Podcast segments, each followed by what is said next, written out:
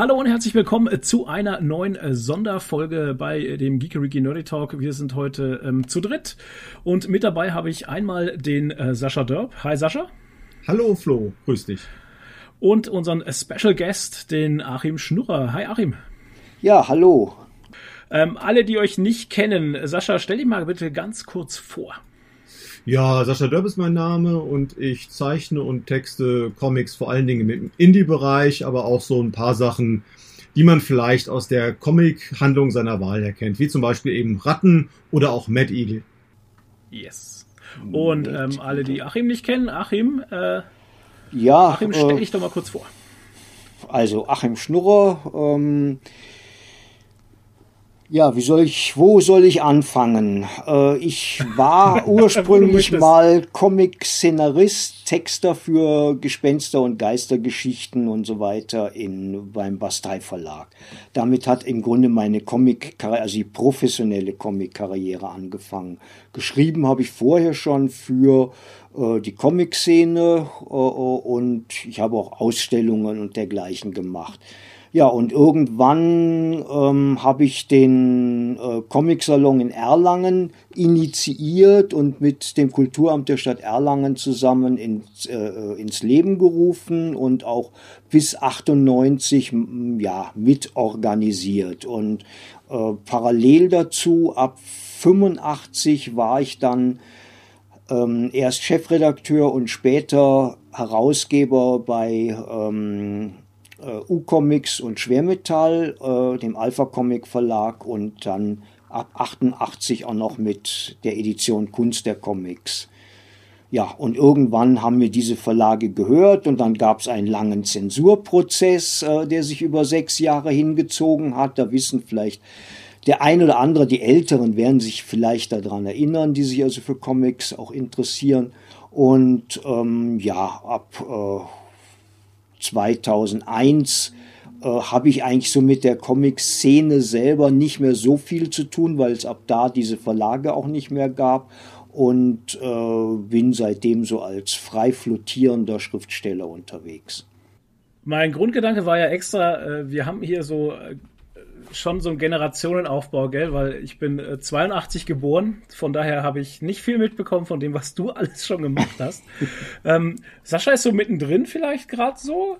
Ne? Wir ja, haben genau. ja im letzten, im letzten Podcast schon drüber gesprochen und ich finde es gerade ultra spannend, weil wir so verschiedene Generationen jetzt an Leuten hier haben.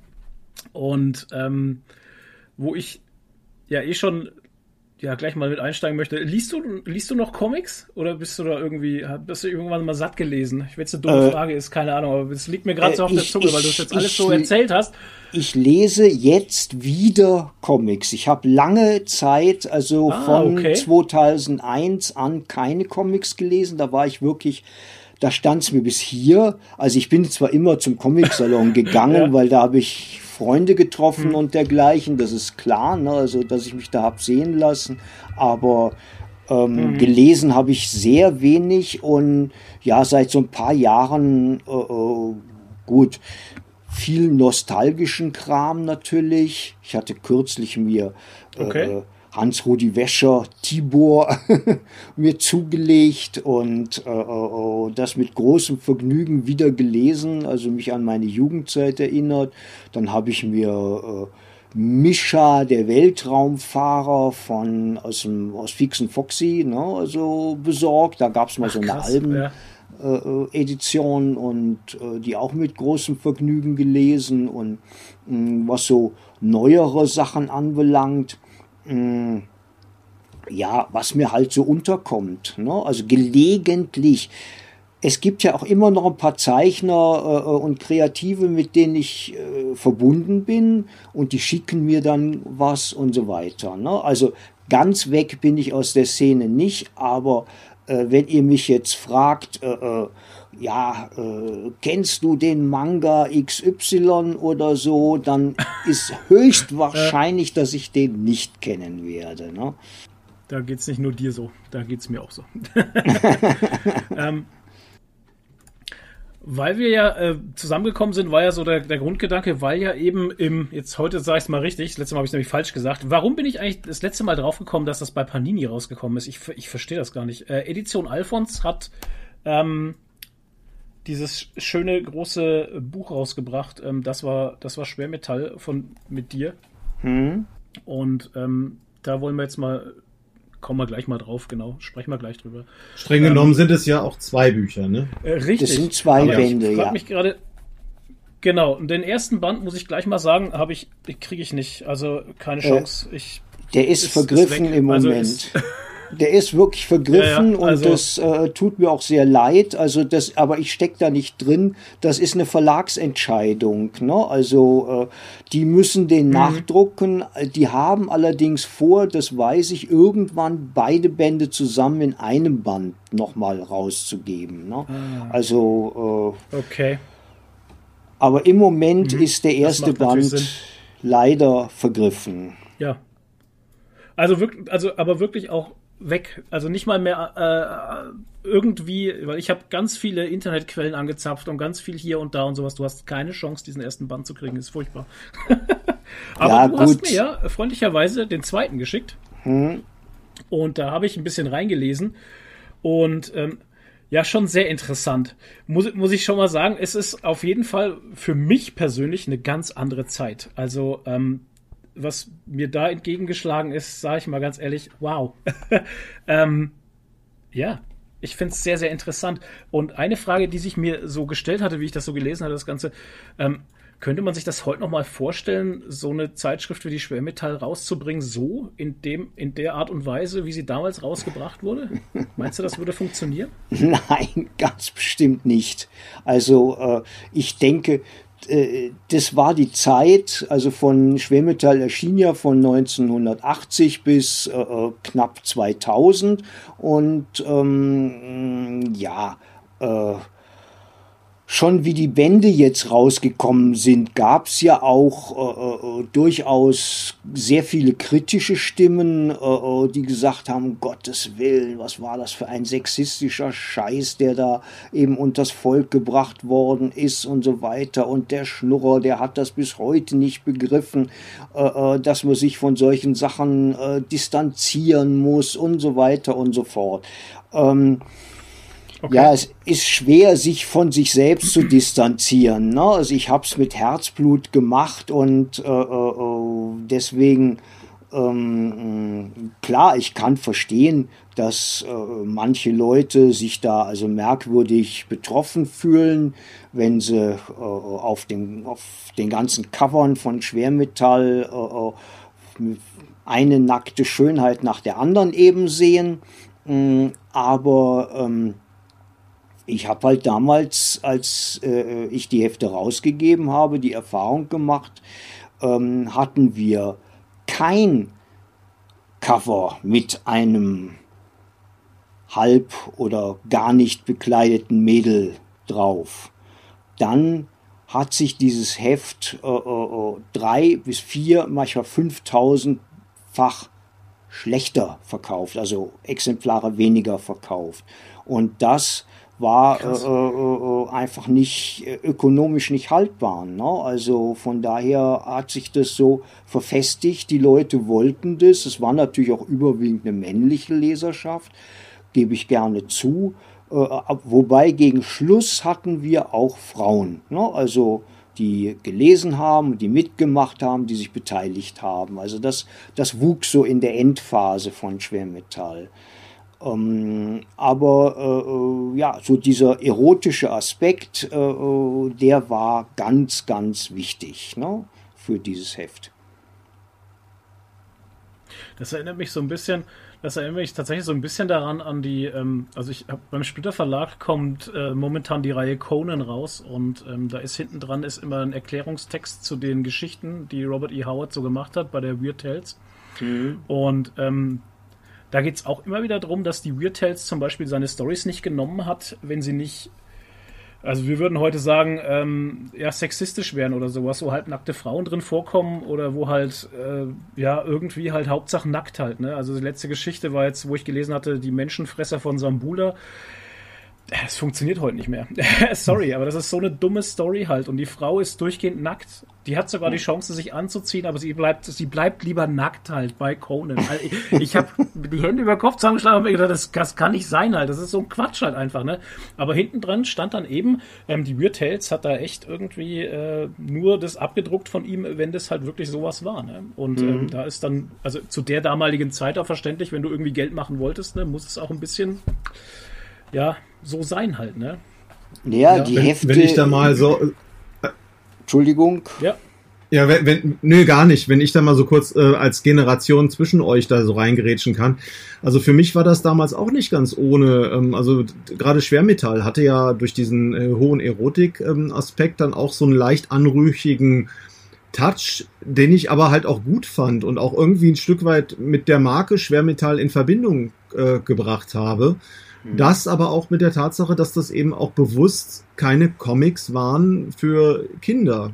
Nee, ähm, das sowieso also das nicht. war auch für also, mich kein Eben, das war, war auch für mich jetzt kein Problem und ich habe es auch nicht verwechselt. Und ich weiß es halt noch, weil ich halt, ich habe angefangen, natürlich mit Lucky Luke und Asterix irgendwie Comics zu lesen. Bin dann eben hin, ähm, das war dann über die Edition Kunst der Comics äh, Mitte der 80er Jahre beim Carlsen Verlag wo dann eben auch schon so Möbius, John Defool und so weiter rausgebracht wurde. Mhm. Und wo ich dann gemerkt habe, das ist jetzt was für Erwachsenere. Und über Möbius bin ich dann auch beim, beim Schwermetall in Teilen gelandet, weil ja die Zeichner dann auch da auch wieder aufploppten. Mhm. Also die kannte man dann auch. Und dann guckte man dann nach und hat dann eben geschaut, was, was bringt denn jetzt gerade wieder diese Aus, Ausgabe Neues. Und für mich selber, als jemand, der damals eben noch ein bisschen jünger war, waren die Sammelbände ja auch ganz interessant. Oder auch, was ich hatte gerade noch so geguckt, im Regal stehen habe, ganz viele Schwermetall präsentiert. So Zeit der Asche oder sowas. Also ja. so richtig tolle Comics, die ich äh, damals auch in der Schulklasse weiterempfehlen konnte, ohne dass ich dann halt rausflog, weil ich dann halt Möpse auf, auf dem Cover durch die Gegend gezeigt habe. Und das waren ja. so richtig tolle Sachen. Also gerade diese Schwermetall präsentiert Geschichten. Super. Mhm. Lese ich immer noch gerne. Also die, ähm, die Sache ist ja die, es gibt den Umschlag, äh, äh, da waren eben gerne und bevorzugt unbekleidete Frauen drauf und es gibt den Inhalt und in der Inhalt war dann Möbius, Drouillet, Korben, gut, der hat natürlich auch viel mit nacktem Fleisch gearbeitet, aber nicht nur mit weiblichem, sondern auch mit männlichem. Ne? Da muss man dann schon auch differenzieren und ähm, aber eben äh, viel Fantasy-Kram und also gute Fantastik auch, die in, in, in Schwermetall gekommen ist. Und jemand wie Möbius zum Beispiel, der war zuerst in Schwermetall. Zuallererst ist der in Schwermetall veröffentlicht worden. Die luftdichte Garage, John. Fool äh, äh, äh, und so weiter. Ne? Und ähm, mh, Entstanden ist ja Schwermetall als Produkt des Volksverlags. Raimund Martin, weiß nicht, ob der Name was sagt, äh, der hat ja. äh, äh, U-Comics gegründet und der hat eben dann auch Schwermetall gegründet. U-Comics schon sehr früh, das ist so richtig so noch eine so ein, so ein Ausläufer der 68er Zeit, also wo er irgendwelche Underground-Comics äh, sich mehr oder weniger mit Raubdrucken zusammengesucht hat und dann eben, also äh, Crump und Gilbert Shelton, Freak Brothers und so, die hat er dann halt als U-Comics eben veröffentlicht. Äh, und mh, mm, dann hat er eben 80 angefangen, beide Hefte U-Comics, das es schon gab, und Schwermetall, das er neu gegründet hat, an den Kiosk zu bringen, sprich an den, in den Massenmarkt zu drücken. Und äh, das hat er durchgezogen bis 84 und dann, ähm, ja, äh, dann hat er einfach äh, seine Druckerei nicht mehr bezahlt. Also er war pleite mit anderen Worten. Und hm. Dann hat die Druckerei gesagt, okay, äh, äh, wir können, was können wir bei dem pfänden? Äh, äh, wir können nur die Hefte pfänden, die Titel, die da sind. Und dann hat er noch eine, eine, Zeit lang weitergemacht, also im Auftrag dieser Druckerei, hat von der Druckerei sich viel Geld geben lassen, äh, äh wo unter anderem eben auch die Lizenzen bezahlt werden sollten, äh, also no, also von diesem, diesem Geld, weil er sagt, das sind meine Kontakte und so weiter. Äh, äh, und ähm, irgendwann trudelten dann äh, bei dieser Druckerei, das war hier die Druckerei Hofmann in, in Nürnberg, ähm, trudelten dann die Mahnungen der Lizenzgeber, also Dargo, Fluid Glacial und so weiter und so fort, trudelten da ein, wo eben jetzt ne, das Geld bleibt für die Lizenzen, weil sie sind ja jetzt äh, Herausgeber und Verleger und so weiter. Und Raimund Martin ist ja nur noch äh, äh Chefredakteur. Mm, und äh, dann haben sie festgestellt, ja, wir haben dem viel Geld hingeschoben, aber er hat das genommen, um für in seinem Verlag andere Projekte zu finanzieren, irgendwelche aufwendigen oh. äh, Bücher und so weiter. Ja, und äh, Krass in der Zeit, äh, das war dann so eben 84, da habe ich den Comic-Salon ins Leben gerufen. Ich hatte vorher auch schon mal als Hersteller für Raimund Martin gearbeitet. Das heißt, ich kannte die Druckerei, ich kannte Raimund Martin. Und ähm, ja, und dann kam ein Anruf von dieser Druckerei. Ähm, können Sie sich vorstellen, äh, äh das zu machen? U-Comics und Schwermetall. Und dann habe ich gesagt, klar, ich habe es ja auch im Grunde ne, schon gemacht, habe mich da ein bisschen weit aus dem Fenster gelehnt, aber ich hatte ja auch etwas Ahnung von dem ganzen Metier und äh, ja, dann ist Raimund Martin halt wirklich äh, rausgeflogen äh, und äh, dann habe ich das gemacht. Zuerst eben für die Druckerei Hofmann und dann gab es eben 93 äh, äh, ein Management-Buyout, wie sich das so schön neudeutsch nennt. Und äh, dann habe ich diesen habe ich Alpha Comic übernommen. Hatte vorher allerdings auch schon die Edition Kunst der Comics gegründet.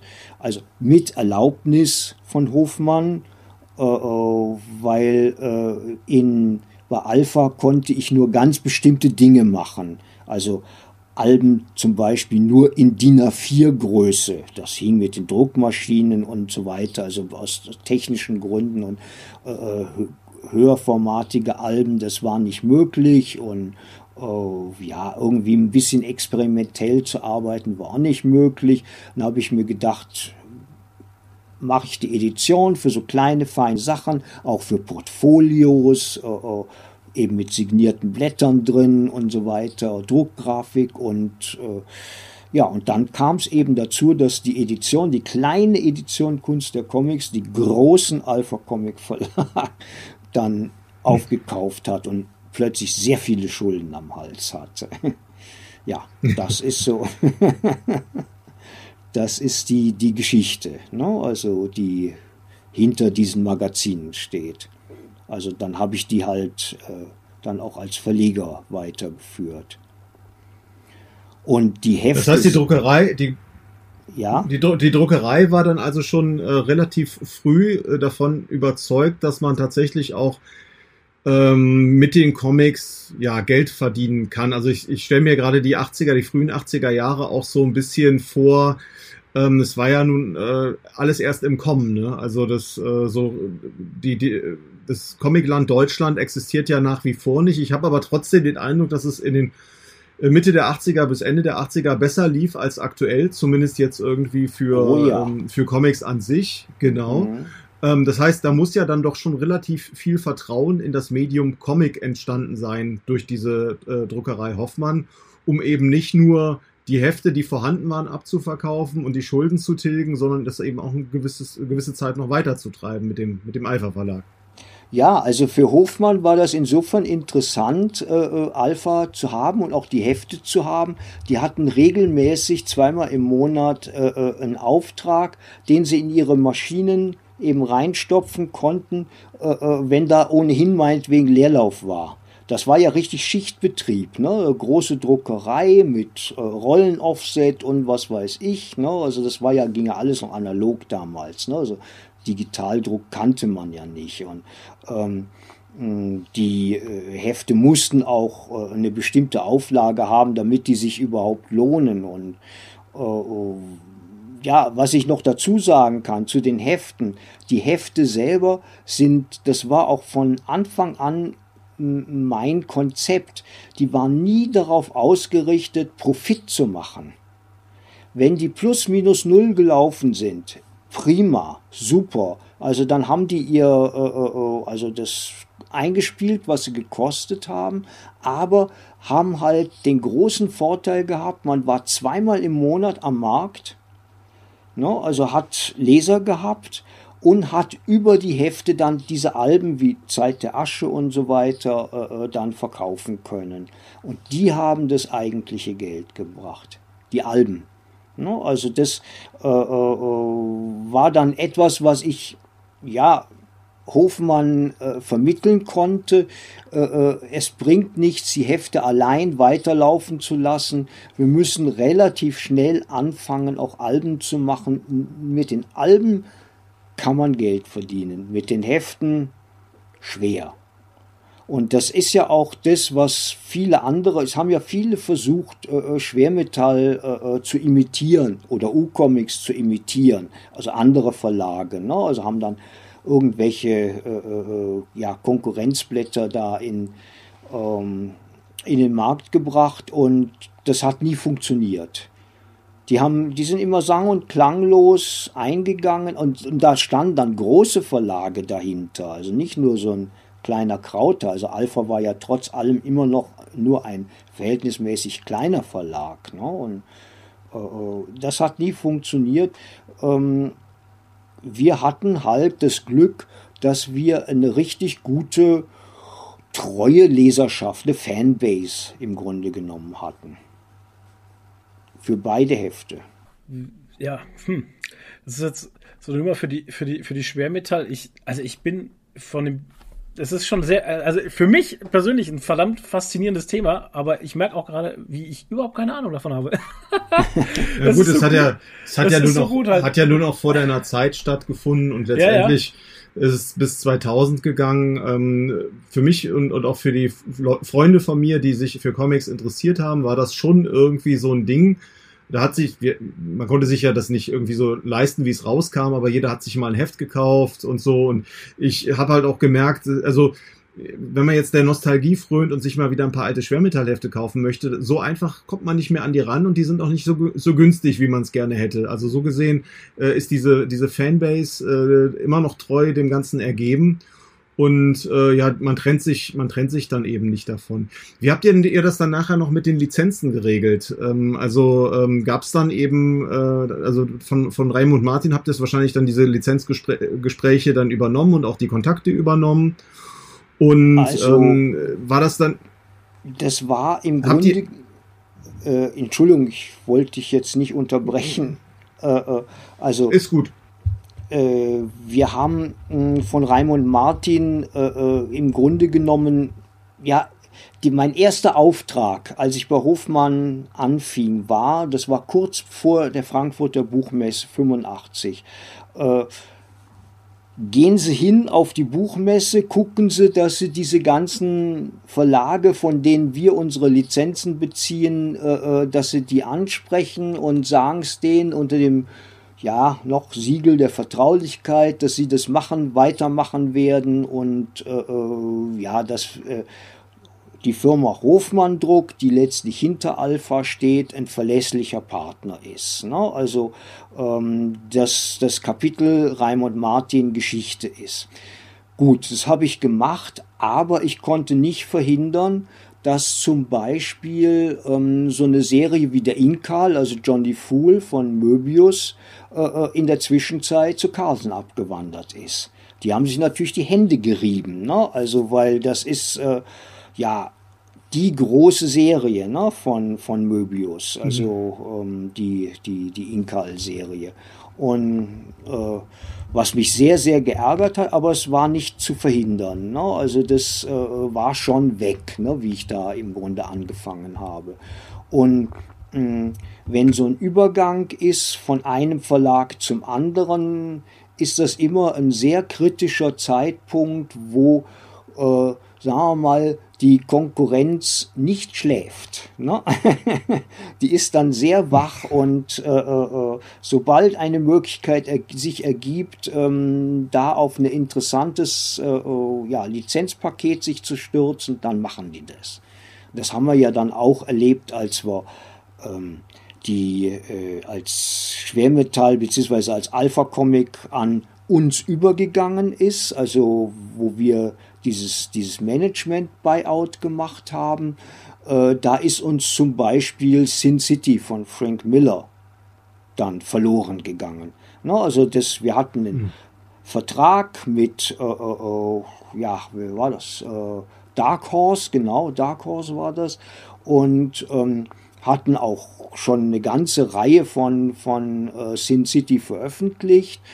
Und dann war eben dieser Bruch äh, äh, und dieser Vertrag mit äh, Alpha Alt und quasi Alpha Neu hat ausgereicht, ähm, also diese, diese, diese Pause, diese kurze, die es da gab, hat ausgereicht, dass sich eben auch wieder Carlsen, ne, also äh, Sin City gekrallt hat. Ne, also, äh, und dann war ich aber auch, ähm, ich habe das dann, ich habe die mitten während sie lief, auch abgebrochen. Normalerweise habe ich sowas nicht gemacht. Die haben mir dann angeboten, ja, du kannst es ja im Magazin weiter veröffentlichen.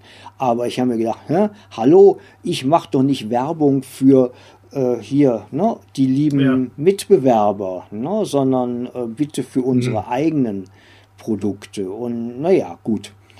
Es äh, war dann ein ähnlicher Schlag. Ne? Und als dann diese ganze Zensurgeschichte lief, die ich ja in diesem zweiten Band auch äh, äh, schildere, ja, gut, äh, da ähm, haben uns die Mitbewerber eben gepflückt wie Asgeier. Ne? Also wir waren noch nicht tot und sie haben die Sachen rausgerissen aus uns. Und das war dann auch letztlich der Grund, warum ich dann, äh, nachdem Alphon Editionen wirklich Geschichte waren, äh, äh, gesagt habe, so jetzt will ich mit Comics erstmal nichts, aber auch gar nichts mehr zu tun haben.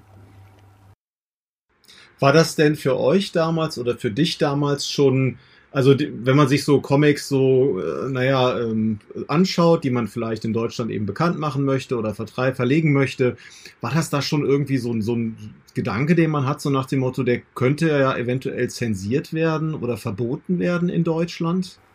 Oh, das war ein Und großer Gedanke. Also äh, ich bin ein großer Fan von Magnus, das ist so ein italienischer Zeichner, ähm, den wir auch in Schwermetall hatten.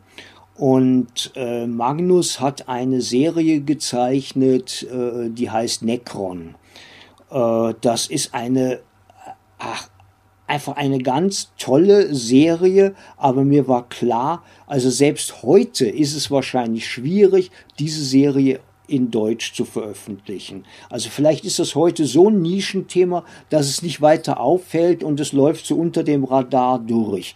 Aber ähm, so die, die Möglichkeit, also zu der Zeit, wo ich noch verlegerisch tätig war, dass zum Beispiel so eine Serie, die ich sehr gerne gemacht hätte, ne, hier verboten wird, das war klar, ne, also das war eindeutig. Also die, äh, äh, gut, Bundesprüfstelle für jugendgefährdende Schriften, das ist eine Sache, ähm, mit denen hatte ich ja auch viel zu tun bin regelmäßig da angereist bei Indizierungsverfahren und habe eigentlich immer es geschafft, die Titel rauszuhauen aus diesen Indizierungsverfahren. Also es ist nicht indiziert worden. Ähm, und, äh, aber bei so einem Titel wäre das unmöglich gewesen. Ne? Also der wäre mit Sicherheit indiziert worden. Kannibalismus, Nekrophilie, äh, äh, äh, was weiß ich. Ne? Also, obwohl es alles äh, äh, äh, Satire und ironisch und lustig ne? war. Ne? Also die, die ganze Necron-Serie ist im Grunde genommen ein ganz schrilles Produkt, ne? also was Spaß macht zu lesen, ne? großes Vergnügen macht zu lesen. Aber Deutschland, schwierig. Italien kein Problem. Was war Frankreich denn, kein Problem. Was, was war denn euer, euer dann der erste indizierte Titel, wo es dir nicht mehr gelungen ist, die äh, Bundesprüfstelle davon abzubringen, wo du dich also, geschlagen geben musstest? Äh, die, der erste indizierte Titel, das war auch der letzte indizierte Titel und der ist nur deshalb indiziert worden, weil ich wirklich eben klar war, jetzt ist geht's mit dem Verlag bergab. Das war dann im Jahr äh, Ende 2000, Anfang 2001 mh, hm, von der Giovanna Cassotto. Äh, äh, Striptease heißt der Band, ist ein, äh, ja, sind erotische Comics, die zeichnet wunderbar, die war mit Franco Saudelli äh, äh, lange Zeit liiert und hat von ihm auch sehr viel gelernt. Das ist ja auch ein ganz brillanter Zeichner. Und hm, die hat halt ein Comic also das sind so mehrere Kurzgeschichten drin und einer, äh, äh, ja, wenn man den ungenau liest, dann kann man den eben auch als Nekrophilie ansehen. Ne? Und äh, äh, das war dann der Grund, warum dieser Titel indiziert wurde. Wenn man die Geschichte ganz liest, sieht man, das ist einfach ein Spiel, das zwei Leute spielen. Einer legt sich in den Sarg, stellt sich tot und lässt sich dann von ne, einer, äh, äh, äh, ja, mhm ne, Begeisterten, äh, äh, die den Toten irgendwie ganz erotisch findet und so weiter. Und vielleicht kann ich ja doch noch was zum Leben erwecken an diesem Toten und tatsächlich kann sie was zum Leben erwecken und so weiter und so fort. Ne? Und, äh, äh und dann stellt sich raus, der war natürlich keineswegs äh, äh, tot, sondern das war einfach ein, ein, ein Sexspielchen, was die gespielt haben. Ne? Und das hat sie halt sehr schön gezeichnet und aber äh, für die BPS war das ausreichend. Ich bin sicher, wenn ich mir die Mühe da noch gemacht hätte und wäre hingefahren nach Bonn, Bad Godesberg zu dieser Sitzung, ich hätte auch diesen Titel frei bekommen. Aber es war eben sowieso schon, ne, also der Verlag war kurz vorm Abnippeln und äh, das hat sich einfach nicht mehr gelohnt. Ne. Das ist der einzige Titel, der von uns indiziert ist. Jetzt habe ich aber schon mal eine Frage. Also ich verstehe auf der einen Seite, dass man gesagt hat, okay, zu der damaligen Zeit und sowas, so Sex Cells, bliblablub, das verstehe ich.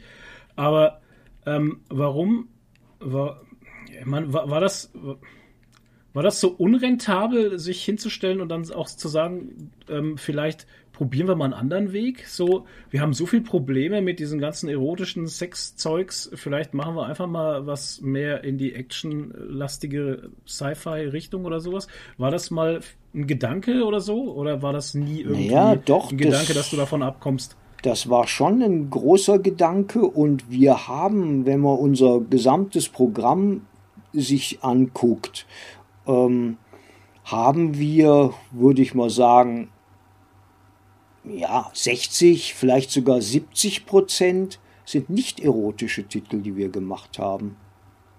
Das ist irgendwelche okay. Fantastik, das ist Horror, das ist äh, Science Fiction. Hm. Äh, natürlich kann irgendwo in diesen Stories auch mal eine Erotik-Szene drin vorkommen. Da sagt, äh, na, ne, also dafür äh, ist die Erotik einfach auch zu wichtig im Geschichten erzählen. Aber ähm, das war jetzt nicht so das Vordringliche. Ne? Aber so äh, Serien wie Druna, also Serpieri, die wir ja auch bei dem Buch hier vorne drauf haben, äh, hm. sind eigentlich eher die Ausnahme. Ne? Es war eine sehr gut verkäufliche Ausnahme. Also der hat, äh, es war einer unserer Bestseller-Autoren, der Serpieri. Aber wir haben auch sehr viel andere Sachen gemacht und wir haben äh, ja, wir hatten ja auch ähm, ja, ein Schwermetall, äh, also Leute wie Charles Burns zum Beispiel, ne? also äh, äh, der ja viel mit Raw und Art Spiegelman und solchen Leuten zusammengearbeitet hat, den hatten wir da drin und ähm, jede Menge anderer Künstler, also und, und Geschichten. Also wie gesagt, das Heft hatte ein erotisches Cover, aber der Inhalt war total gemischt. Ne? Also von abgedreht über äh, äh, äh, eben Science Fiction, Fantasy, äh, äh, eben Zeit der Asche, da findet man null Erotik drin. Äh, Kristallschwert ist ein bisschen Erotik mit drin, weil da eine Heldin auch eine Rolle spielt, die einigermaßen gut proportioniert ist, so im herkömmlichen Sinne. Aber das ist es auch. Ne? Es hat keine jetzt große Rolle gespielt. Und mh, hm, ja. Zumal der Chris ist ja bekannt dafür, wunderbare Frauencharaktere zu zeichnen. Und äh, also deswegen, äh, das Kristallschwert habe ich äh, auch so ein paar Sachen mir damals äh, zugelegt. Aber ich muss gestehen, mein persönliches Alpha-Highlight waren die schwarzen Gedanken von André Franquin. Ja. Ähm, das ist für mich, ich habe das auch im Regal stehen. Also äh, ich habe damals auch böse Worte mit meinem Comic-Händler ähm, gewechselt, weil der, ich wollte das haben. Und der hat mir aber ein anderes besorgt. Das war nicht in Hardcover, sondern Softcover. Keine Ahnung, wer das vor euch hatte irgendwie. Aber ähm, das war auch nicht so komplett. Da war, da fehlten, weiß ich nicht, 20 Seiten oder irgendwie sowas. Mhm. Und das war für mich schon was ganz Besonderes. Und ähm, jetzt ist es so, ich glaube, das ist aktuell bei Splitter erschienen, auch nochmal noch mal erweitert irgendwie um, um irgendwelche Sachen. Den habe ich mir noch nicht zugelegt, weil einfach das Alpha-Ding von Schwarzer Gedanken, das ist bei mir so ein, das ist einer dieser Comics, die man mit auf eine Insel nehmen würde. Ja, also äh, die zuerst der erste Band von Schwarzen Gedanken von Franquin, äh, der war Volksverlag, ne? Und dann ja, genau. äh, haben wir den, also das war einer der, das, der aller, äh, des allerersten, der allerersten Alben, die wir gemacht haben. Schwarze Gedanken. Äh, und es war direkt ein äh, rasant guter äh, Bestseller, vor allen Dingen, weil wir eben mh, das als die schwarzen Gedanken komplett?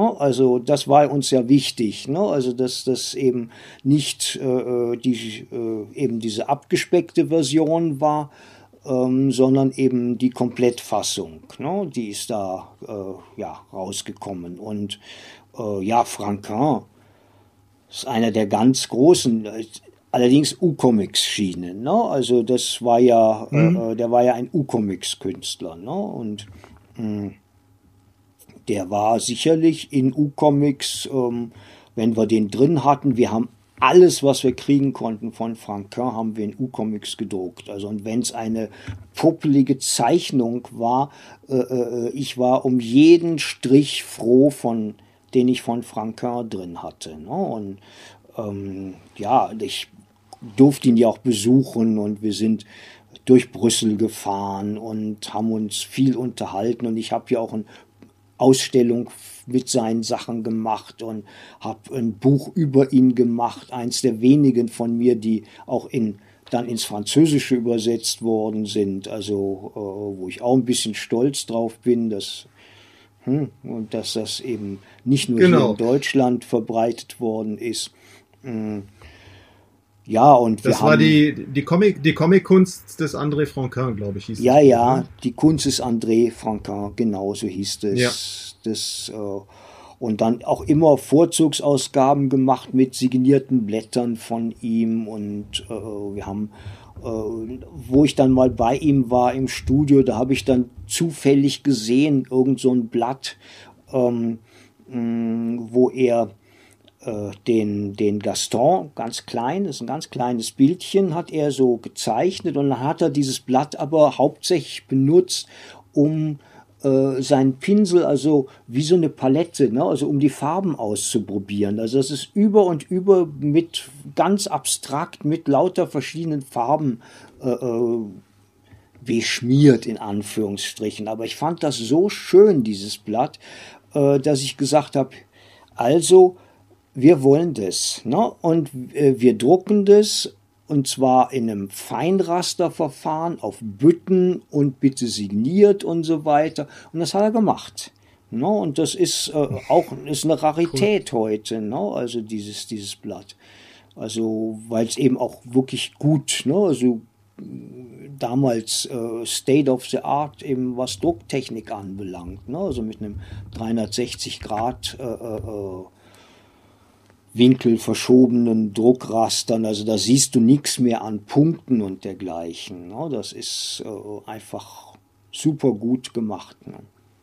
Ah, das waren die damaligen Kristallraster, glaube ich, die da frisch rausgekommen sein müssten, ne? die, die dann sozusagen die, äh, die, die, die Detail, den Detailgrad nochmal erhöht haben. Aber jetzt nochmal zurückkommen auf die äh, Edition Kunst der Comics, die ähm, ja nun auch äh, tatsächlich dann sich auf also, wenn ich in mein Regal gucke, dann steht zum Beispiel ähm, A Boy and His Dog von Richard Corbin steht da, äh, da drin. Dann habe ich auf jeden Fall noch zwei ähm, Sachen von eben Fernando Rubio, ah, ja. äh, Homero und Verfolger, glaube ich. Mhm. Äh, die ich, die ich persönlich als, als äh, jüngerer Mensch total abgefeiert habe, weil die, der so wunderschöne aquarellierte Zeichnungen gemacht hat, die mhm. irgendwie, wo ich mir gedacht habe, wie macht der, der Typ das? Aber das war ja auch Couleur direkt, das habe ich gar nicht verstanden damals, mhm. wie, das, mhm. wie man das farbig machen sollte. Und halt eben äh, die Kunst des André Franquin, ähm, das wären so diese vier großen Bände von, von euch, die ich bei mir dann ins Regal gestellt habe, gar nicht wissend, dass das irgendwie mit dem Alpha-Verlag mal in irgendeiner Form, also über dich diese Schnittstelle eben hatte. Das war mir gar nicht klar. Mhm. Ähm, für, für, für den Leser ist es ja immer alles riesengroß. Da hat man ja den großen Carlsen Verlag, aber auch den EAPA Verlag, der jetzt für mich eher interessant war für Lucky Luke. Und das war es dann eigentlich schon fast wieder. Mhm. Und dann eben noch so der, der Norbert Hedke Verlag und eben der Alpha Comic Verlag. War mir gar nicht klar, dass der gar nicht so groß ist. Das war für mich halt auch so, die haben halt die, die Sachen gemacht, die der Carlsen halt nicht gemacht hat irgendwie. Und das fand ich halt alles, alles sehr lesenswert. Mhm. Ja, also wir hatten bei äh, der Edition ähm, natürlich auch einige experimentelle Sachen, also Peter Engel zum Beispiel, Ost-West-Dialog, das war vor dem Fall der Mauer, ne? also wo der das gezeichnet hat. Ähm, und mh, hm, das war schon ein, äh, ja, da haben wir einen Band gemacht, der Ost-West-Dialog Band 2. Äh, äh, der ist länglich, also fast einen Meter lang und äh, äh, ungefähr äh, so schmal, ne? Also so ein richtiges, so ein Prügel und äh, das, als wir den rausgebracht haben, das heißt, das, es war immer auch gut äh, äh zu gucken in der Edition. Du konntest die Leute, äh, äh also es fiel auf, ne? Also jede Menge Leute rannten mit diesem Ding unterm Arm rum, weil sie es natürlich nirgendwo hinstecken konnten. Ne? Also es war quasi auch, auch, auch Werbung für uns gute. Ne? Und, und wir haben ja, äh, äh, das war auch ein, das hat der Herb, ähm, das war seine Idee, also Herb Schröppel, ne, Ilse Achatz und ich, wir waren Edition Kunst der Comics. Ne? Und ähm, der Herb Schröppel war ein begeisterter Sammler von Tomatenmarkdosen. Der hatte ein, ja, okay. ja, der hatte eine riesige Sammlung von Tomatenmarkdosen, hat die natürlich aufgemacht und ist Tomatenmark raus, weil sonst wären die irgendwann mal explodiert oder so, diese Dosen. äh, äh, also dem ging es um ein die Massaker. Dosen um die Dose selbst und äh, hatte weltweit also hunderte von lauter verschiedenen kleinen Details, also von diesen kleinen Dosen. Und dann kamen wir auf die Idee, also er kam da drauf, äh, wir machen ähm, sozusagen als Promotion-Gag äh, für die Edition Kunst der Comics, äh, Comics in kleinen Dosen. Und mh, oh, das geil. heißt, wir haben dann äh, sechs verschiedene so Miniaturcomics, äh, äh ja, knappe zwei Zentimeter mal vier Zentimeter gemacht, unter anderem auch von Franquin ein Band, einen mit Gerd Bauer, einen mit Gottlieb, einen Wilhelm Busch, äh, äh, Oviv und ich weiß nicht was noch. Ne? Also ähm, und äh, die produziert und dann gab es ein riesiges Theater, äh, weil damals gab es noch keine EU das können sich Leute natürlich wie du überhaupt nicht vorstellen, ne? aber es war damals, gab keine EU. Äh, das heißt, äh, äh, man musste jetzt diese Miniaturcomics nach Italien bringen, sprich zwei Grenzen überwinden, Österreich und eben die italienische Grenze. Und äh, äh um dort eben einen Hersteller zu finden, der diese Dosen hat, diese Tomatenmarkdosen, die normalerweise in riesigen Millionenauflagen hergestellt werden, aber wir haben irgendeinen kleinen Hersteller gefunden, der halt so neutrale Dosen hatten und dann haben wir äh, äh mit äh, ja so eine kleinere Menge äh, eben gekauft von diesen Dosen, diese Comics drin abgefüllt und die zugemacht und ähm, dann mit den Banderolen versehen, was drin ist. Ne? Also welcher Comic da drin ist. Und dann sind äh, äh, Ilse und Herb wieder aus Italien zurückgefahren, im Anhänger voll mit diesen Dosen und mussten an jeder Grenze dem Zöllner äh, äh, äh, Dosen aufmachen, um denen zu sagen, ja, das ist, da ist wirklich ein kleiner Comic drin. Ne? Also zum Glück hatte oh, die Ilse, herrlich. schlau wie sie war, ähm, ein, einen Büchsenöffner dabei. Ne? Also konnte das dann auch belegen. Ne? Also und äh, dann sind die äh, eben nach Deutschland gekommen und das war dann eben auch mal auf einem Comic-Salon ein richtiger Hit. Diese Comics in Dosen und das ging dann sogar bis in die ich weiß es nicht, entweder Heute-Journal oder Tagesthemen oder so. Da wurde dann mal kurz über den Comic-Salon und dann, ja, und außerdem, ne, und dann konnte man die Ilse sehen, wie sie so eine Dose aufgemacht hat und so einen kleinen Mini-Comic daraus geholt hat. Ne? Also das war schon eine schöne äh, ja, Promotion-Geschichte. Damit konnten wir gut für uns werben. Ach geil, ich sehe es, ich habe es jetzt gerade, äh, während ihr hier redet. Ich meine, habe ich jetzt gerade mal schnell im Internet geguckt und hier gibt es tatsächlich noch Bilder von diesen Comics in Dosen. Ja, das ist ja hart. Ich kann mich auch noch dran erinnern, das Geile Gute war Idee. ja, das brachte das ja so ein bisschen raus aus der Nische und rein so in diesen, in diesen Mainstream-Markt, weil es so ungewöhnlich ist. Also düster erinnere ich mich da auch noch dran. Mhm. Ich meine, ich hätte auch einen gehabt, den habe ich geschenkt bekommen zum Geburtstag oder sowas. Ich habe ihn aber, glaube ich, nie aufgemacht. Deswegen. ja, also. Genau. Aber, aber Ap ap äh, apropos Querformat, ihr hattet ja dann bei der Edition Kunst der Comics auch noch so eine Art Piccolo in Hardcover, ja, ja, meine ja, ich mich ja. entsinnen zu können. Die ne? Stars in Diesen sehr schönen, hm? Stars genau, diesen sehr schönen Schwulks, äh, ja. Schwulks-Comic von äh, Ralf König und Walter Mörs. Mhm. Das muss ja auch irgendwie bei euch mal einen Champagnerkorken zum Ploppen gebracht haben, als ihr da diesen Comic gemacht habt, der äh, so wunderbar lustig ist. Ja, sicher. Also ich meine, wir hatten, äh, Ralf König war für die Edition der Bestseller-Autor. Wir hatten das Kondom des Grauens von ihm als Band, ähm, mhm. der ja dann auch verfilmt worden ist. Gut, die Verfilmung ist jetzt nicht so toll, aber egal. Ne? Und ähm, mm, aber der Comic ist sehr, sehr gut gelaufen. Es gab eine wunderbare äh, äh Puppen so eine Puppenanimation, also beziehungsweise Puppentheater, ne? also von diesem Comic als ja. äh, äh, also die war großartig, ne? also so so à la äh, äh, Muppet Show oder oder Sesamstraße oder wie auch immer, ne? so mit fast lebensgroßen Puppen, die dann diese Geschichte gespielt haben. Zum Brüllen komisch, sehr sehr gut gemacht. Ja und ähm, Ralf König und Walter Mörs hatte ich schon früh in U-Comics drin. Äh, äh, mehr oder weniger regelmäßig äh, und äh, ja, die beiden kannten sich untereinander auch und haben halt dann eben diesen Schwulks zusammen gemacht. Ne? Also es war natürlich großartig, dass äh, es mal zu so einer Kooperation gekommen ist. Und von Chris Scheuer habt ihr, glaube ich, noch Morgana im Programm gehabt, oder? Ja, Chris Scheuer war dann äh, in dem Piccolo-Programm, war die Morgana, äh, wobei die Morgana ist auch zuerst in Schwermetall gelaufen. Ne? Und dann äh, äh wurde sie eben in, als, äh, weil das vom Umfang her für ein normales Album nicht gereicht hätte, haben wir sie dann als Piccolos eben gemacht. Und zwei Bände plus einen Nullband. wo noch ein paar Zeichnungen und so drin waren. Ne? Also so, so ein Zusatz, Zusatzbändchen. Ja, und wir hatten Theo Vandenbogart äh, äh, äh, mit Leo der Terrorist äh, äh, als Piccolo, hatten von Pyrrhus äh, einen, einen wunderschönen Band und ja, so ein paar Bände halt da gemacht, ne? also in diesem, diesem Piccolo-Format. Es ist ja, das ist so ein bisschen auch ähm, gut.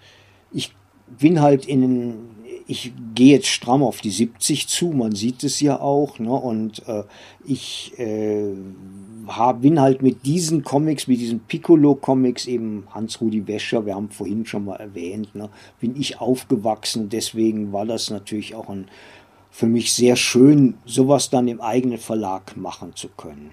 Also eben andere Piccolos. Ja, der Markt ist ja nach wie vor da. Also es gibt ja immer noch äh, Piccolos, die äh, neu gezeichnet werden. Ja, Unter anderem fällt mir jetzt der, der, der Jürgen Spee zeichnet, glaube ich, ja. eine ganze Menge von Piccolos und so weiter. Was ja auch ein ziemlich hohes äh, Niveau hat, das auf jeden Fall. Ähm, ich glaube aber auch, dass es auch ein Stück weit natürlich der Nostalgie-Gedanke ist, dem das Ganze geschuldet ist. Denn ich merke es ja selber an mir, dass ich jetzt mich wieder auf die Suche nach Comics begebe, die oder generell auch Literatur oder auch Musik begebe, äh, die ich damals gehört habe, aber nicht mehr habe oder nie hatte, weil ich es vielleicht auch nie besessen habe. Mhm. Und da ist dann sowas wie Pitche Pit ähm, und, äh, und der, der Schrecken der Meere oder sowas. Das sind so Comics von damals.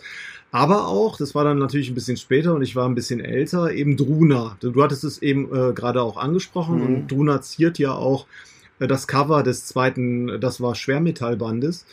Und ähm, ja, Druna hat ja nun eigentlich auch eine ganz äh, interessante Entstehungsgeschichte. Also kurz für die Leute, die den Comic nicht kennen. Es ist eigentlich ein Science-Fiction-Comic und man könnte ihn auch knallhart so als Sci-Fi-Horror lesen. Der hat aber ziemlich expliziten, einen ziemlich hohen und expliziten Sexanteil. Also da sieht man wirklich alles und nichts bleibt der Fantasie überlassen. Aber grandios von Serpieri gezeichnet. Und ähm, ich kann mich dran erinnern, dass der erste Band ähm, auch zensiert war. Ja. Den bekam man gar nicht anders. Ja, also der erste Band ist äh, äh, klar, also im Heft, gut, da muss ich auch noch mal kurz was erklären. Äh, äh, in dem Heft selber, wo wir den vorveröffentlicht haben, ne, also den, den Morbus Gravis, den ersten Band von Druna, ähm, jedes Schwermetallheft brauchte eine Freigabe, eine anwaltliche Freigabe dass es äh, überhaupt in, äh, ja, dass die, die, die Händler, ne, also Bahnhofsbuchhandel, Zeitschriftenhändler, die Grossisten, dass sie das überhaupt ausgepackt haben, ne, und um es dann eben in den Laden zu stellen. Äh, das brauchten die, um äh, sich abzusichern, falls irgendwie jemand kommt und sagt, hier, was habt ihr für einen Schweinkram und wir zeigen euch an. Ne? Und mh, dieses äh, und dieser Anwalt, der hat das natürlich, der, klar, der musste das auch äh, äh, entsprechend natürlich ordentlich machen und hat dann gesagt, ja, also ein, ein erigierten Penis, ne, auch wenn er nur gezeichnet ist, ne, äh, geht überhaupt nicht. Also das ist völlig No-Go entweder einen Balken drüber oder das Bild ganz rausschneiden oder am besten sogar die ganze Seite rausschneiden. Ne? Und, äh, äh, äh oh Gott. und oh, ja. die, äh, äh, das heißt, in dem Heft ist es schon stark zensiert worden. Dann haben wir natürlich das erste Album gemacht und das war dann auch zensiert und es hat mich gewurmt ohne Ende. Ne? Also dieses, diese großartigen Zeichnungen mit diesen brutalen Schnitten, die wirklich wehtun. Ne? Also äh, das ist so, als würde man äh, äh, bei äh, Michelangelo äh, einfach drüber malen. Ne? Also bei den Sachen, die der gemacht hat. Ne? Also und, und der hat einfach zeichnerisch eine super Qualität, Serpieri. Das ist ganz, ganz große Kunst. Also meiner Meinung nach. Und mh, hm, äh, ja, also dann haben wir ein im ICOM, Interessenverband Comic. Ja, also das ist so ein Verband, wo sich lauter Comiczeichner und Autoren und so weiter äh, äh zusammengefunden haben. Den gibt es ja noch. Und den gibt es noch und äh, feiert dies Jahr sein 40. Jubiläum, dieser Verband. Ähm, da haben wir dann äh, äh, ein, ein Sonderheftchen rausgegeben, wo die ganzen äh, äh, weggeschnittenen Sachen eben drin waren. Ne? Also die wegzensierten Teile. Ne? Und äh, ja, ich habe einen kleinen Text dazu geschrieben und so. Und weil, gut, das haben wir dann halt auf dieser Ebene gemacht, äh, äh einfach um auch den Verlag zu schützen. Ne? Also der ICOM hat dann gesagt, okay, wir machen das, äh, sollen die das Heft ruhig zensieren, das, äh, wir machen da jetzt, was weiß ich, tausend Stück von oder so und äh, äh, gut, wenn sie es wegzensieren, dann zensieren sie es weg. Ne? Also dann, dann ist es halt. Aber das ist nicht jetzt so ein, so ein großer Verlust. Ne? Ja, und die späteren Auflagen, die wir von äh, Morbus Gravis gemacht haben, die waren dann aber unzensiert. Da gab es dann natürlich Ärger mit der Bundesprüfstelle, die, äh, wo dann Anträge ohne Ende eingelaufen sind, so von wegen Jugendgefährdung und so weiter. Und äh, äh dann bin ich dahin gefahren und habe äh, äh, den Leuten, also äh, man musste das immer so machen, wenn die das in, der, in einem kleinen Kreis verhandelt hätten, ne, also im Dreiergremium, wie sich das nannte, dann äh, hätten die das indiziert und weg. Ne, es wäre in die Liste gekommen und man hätte keine Chance mehr gehabt. Äh, ich habe da jedes Mal Widerspruch gegen eingelegt und gesagt, es muss vor dem Zwölfergremium verhandelt werden. Äh, Vorteil 1, das Zwölfergremium tagt vielleicht zweimal im Jahr, weil da sind dann alle möglichen Kirchenvertreter von Jugendverbänden, sonst was. Ne? Also äh, äh sind da mit äh, drin in diesem, diesem Zwölfergremium. Und da hat man aber als Verlag die Chance, äh, äh, man kann den Titel verteidigen, man kann da auftreten, man kann den Leuten sagen, hier, hallo, äh, äh, äh, eben, würdet ihr bei Michelangelo, bloß weil da auch irgendwann mal was zu sehen ist, äh, drüber pinseln? Würdet ihr das wagen? Ne? Und das bei einem Comic wagt ihr und so. Ne? Also, und ich habe dann versucht, natürlich so den, ja, so als Klugscheißer, der ich nun mal bin, äh, äh dann viele kunsthistorische äh, äh, Bezüge herzustellen etc. pp. Und äh, habe mich dann mit denen auf einen Deal geeinigt. Habe gesagt, okay, wir schreiben auf das Album drauf, es ist ab 18 und es wird eingeschweißt. Mhm.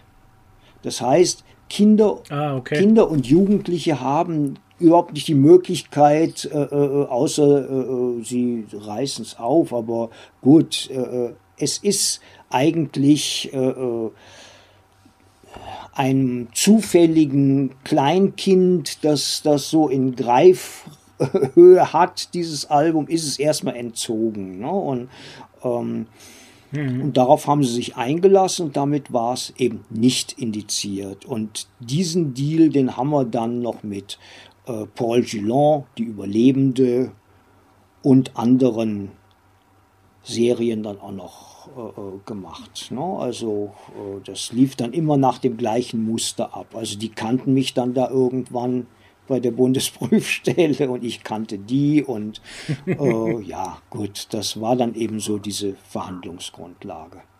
Aber du würdest, also tatsächlich war das ja so, ihr wart ja dann auch ähm, Türöffner für ähnliche Publikationen, habt sozusagen die Messlatte dann natürlich auch ein wenig verschoben, äh, auch für die nachfolgenden Generationen. Heutzutage ist es ja so, das sieht man nicht nur bei Comics, das siehst du aber auch bei, bei Film und Literatur. Was damals ab 18 Jahren oder sogar verboten war, geht mittlerweile müde lächelnd ab 16 durch. Äh, selbst äh, Platten wie die Debil von den Ärzten, die damals 1984 äh, äh, wegen Claudia hat einen Schäferhund indiziert wurde und wegen, ich glaube, diesem Nachtlied äh, ist mittlerweile erweitert wieder zu finden seit ein paar Jahren ähm, und, und, und so weiter. Also es hat sich dann natürlich auch was geändert. Auf der anderen Seite, und ich will darauf hinaus, weil wir es kurz angesprochen hatten, es geht ja dann anscheinend doch wieder ein bisschen weniger. Also durch den äh, Harvey Weinstein und die MeToo-Bewegung hat sich jetzt auch so ein bisschen wieder was, ne, dieses nackte Weiber auf dem Cover, äh, das, das wollen wir nicht und das machen wir nicht. Ähm, also dieses, äh, der, der Aufschrei, der da jetzt durch den Markt geht, suggeriert mir so ein bisschen, wie auch bei vielen anderen Dingen, Ralf König ist dann auch so ein Beispiel davon, die Revolution frisst ihre Kinder. Das ist irgendwie so ein bisschen so der Spruch, der mir eingefallen ist.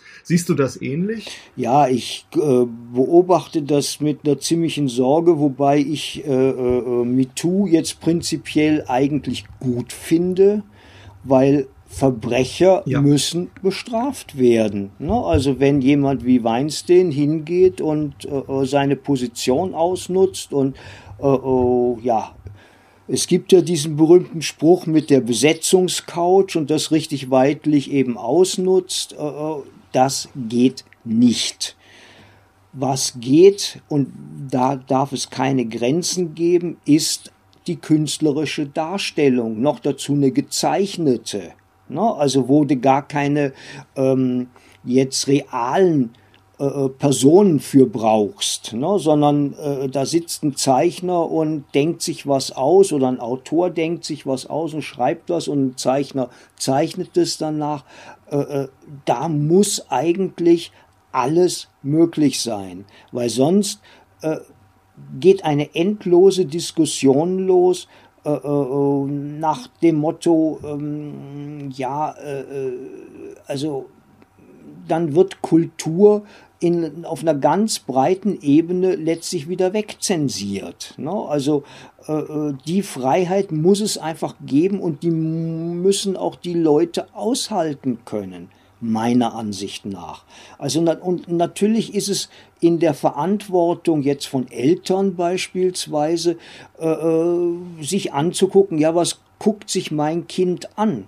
Da muss, müssen Eltern, das ist die Verantwortung von Eltern, die müssen sich da drauf gucken und sagen, na, das ist vielleicht noch nicht so ganz das Richtige für dich. Ne? Also äh, äh, warten wir mit diesen Sachen. Ne? Also bis du ein bisschen älter bist und das äh, dir angucken kannst, ohne traumatisiert zu werden. Ne? Und äh, äh, äh, ja, das, ähm, das ist dann jeweils eine individuelle äh, Abwägungssache, aber bloß weil das eben abgewägt werden muss, darf es nicht dazu kommen, dass andere ähm, sagen, ja, dann darf es das nicht geben. Punkt. Es ist, wir haben eine Freiheit, eine äh, Kunstfreiheit, Meinungsfreiheit, zum Glück hier in unseren westlichen Breitengraden und die müssen wir verdammt nochmal verteidigen. Das ist schlicht und ergreifend meine Meinung. Denn was auf einem, was ein, ein Künstler oder ein Schriftsteller zu Papier bringt, ist etwas, was ähm, ja äh, das ist erstmal sein, sein, sein, damit drückt er sich aus. Und dann können die Leute sagen, interessiert mich nicht oder ich finde es eine Sauerei, äh, äh, äh, weg damit, äh, äh, äh, von mir aus können die das ja alle sagen. Sie können, jeder kann für sich selber entscheiden, ich lese das oder ich lese das nicht. Aber man darf meiner Meinung nach nicht hingehen und sagen, das wird jetzt generell weggeschoben. Also und da. Da kommen ja, da kommen ja so ein bisschen die sozialen Medien jetzt gerade ins Spiel. Also das ist ja das, wo der Austausch sich ja auch, äh, wo der sehr leicht fällt, äh, wo auch ein Aufschrei sehr viel lauter ist, als er vielleicht in der Realität wäre. Ähm, und äh, eine andere Feststellung, die ich gemacht habe, auch in, er kommt auch teilweise aus innerhalb der Szene. Also wenn ich jetzt überlege, die Comic-Szene hat vor zwei oder drei Ausgaben äh, mal ein hätte um eine Aha ein alternatives Cover veröffentlicht. Ich glaube, von Lusier war das. Ja, ja. Ich krieg's leider nicht mehr ganz zusammen, was genau drauf war. Ich persönlich, mich hat's halt daran erinnert, was halt, was ihr eben im U-Comics äh, 30 Jahre zuvor veröffentlicht hat und wo das wahrscheinlich auch so durchgewunken wurde oder man hätte drüber gelacht. Mhm. Jetzt ist es ein Problem, sowas zu machen. Also auch so eine in Anführungszeichen olle Kamelle wie die von Losier. Äh, ja, das äh, äh, äh, dieses Losier-Cover, das war auf Pilot. Pilot war ja ein ein hat die ist ja auch noch ein ein Heft gewesen, das im Volksverlag erschienen ist und aus dem dann Schwermetall viel auch rausgezogen hat und ein bisschen auch U-Comics, eben Losier. Ähm, mm, ich finde dieses Cover großartig. Also ich kann auch heute noch drüber lachen. Äh, äh, aber ähm, der René Lehner ähm, hat dann halt äh, ja diese berühmten Shitstorm abgekriegt. Also als er das angekündigt hat, dass es das es als Cover eben bringen will. Und ihm wurde Rassismus und was weiß ich alles vorgeworfen. Also das, ich habe da Schwierigkeiten, das nachzuvollziehen.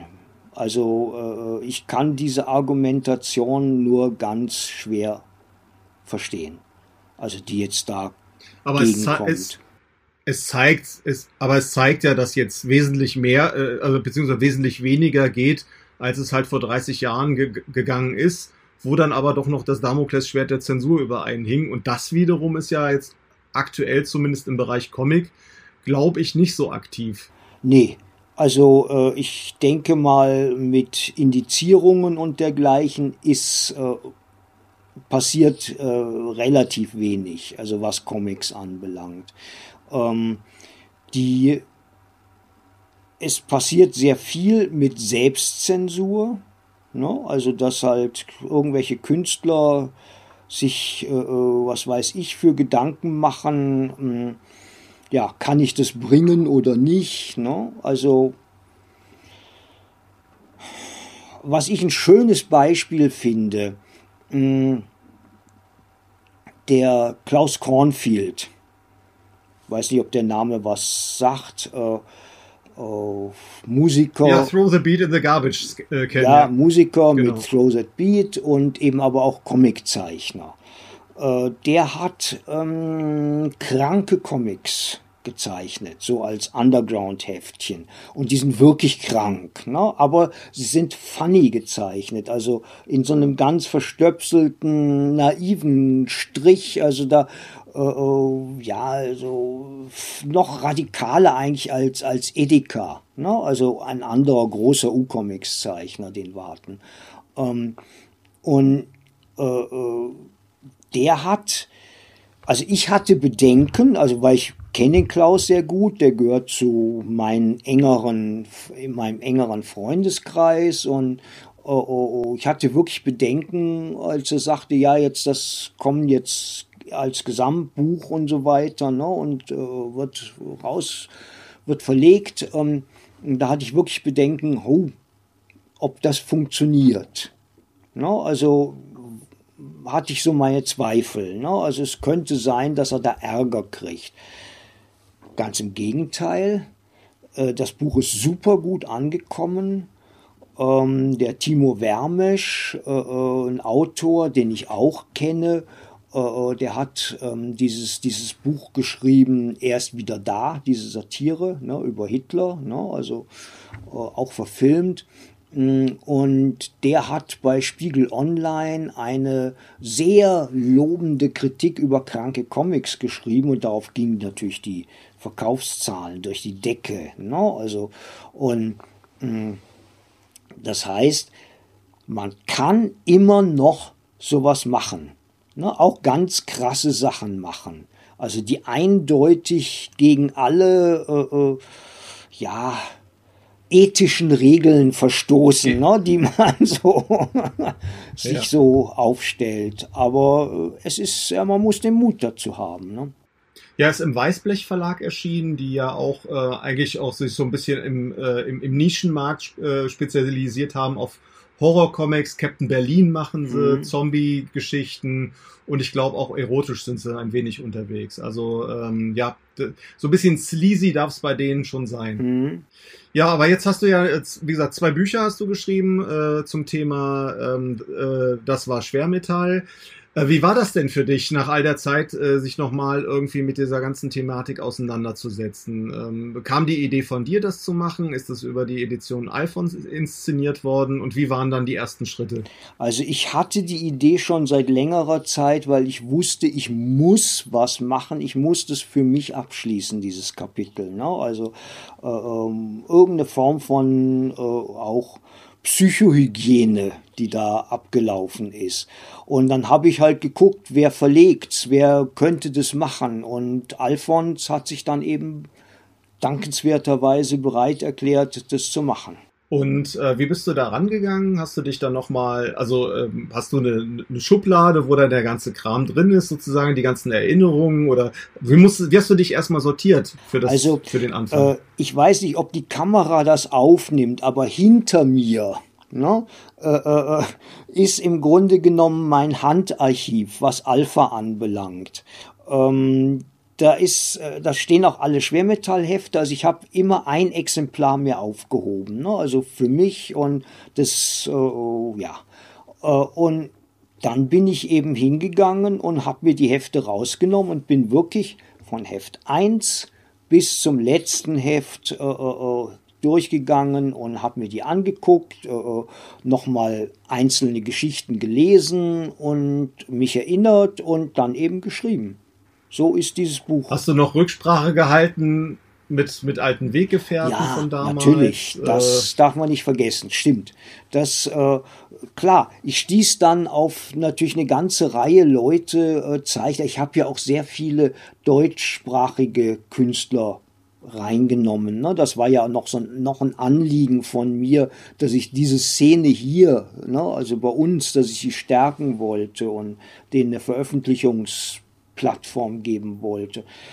Und äh, dann habe ich geguckt, finde ich da die Adresse raus, finde ich Telefonnummer raus, habe die angerufen äh, und dann zum Teil, also nicht nur Deutsche, auch natürlich international. Ne? Also äh, dann musste ich auch sehr viele schlechte Erfahrungen machen, nämlich dass, ja, der ist gerade gestorben und so weiter. Ne? Also das passierte dann auch, dass ich einfach Leute ganz knapp verfehlt habe.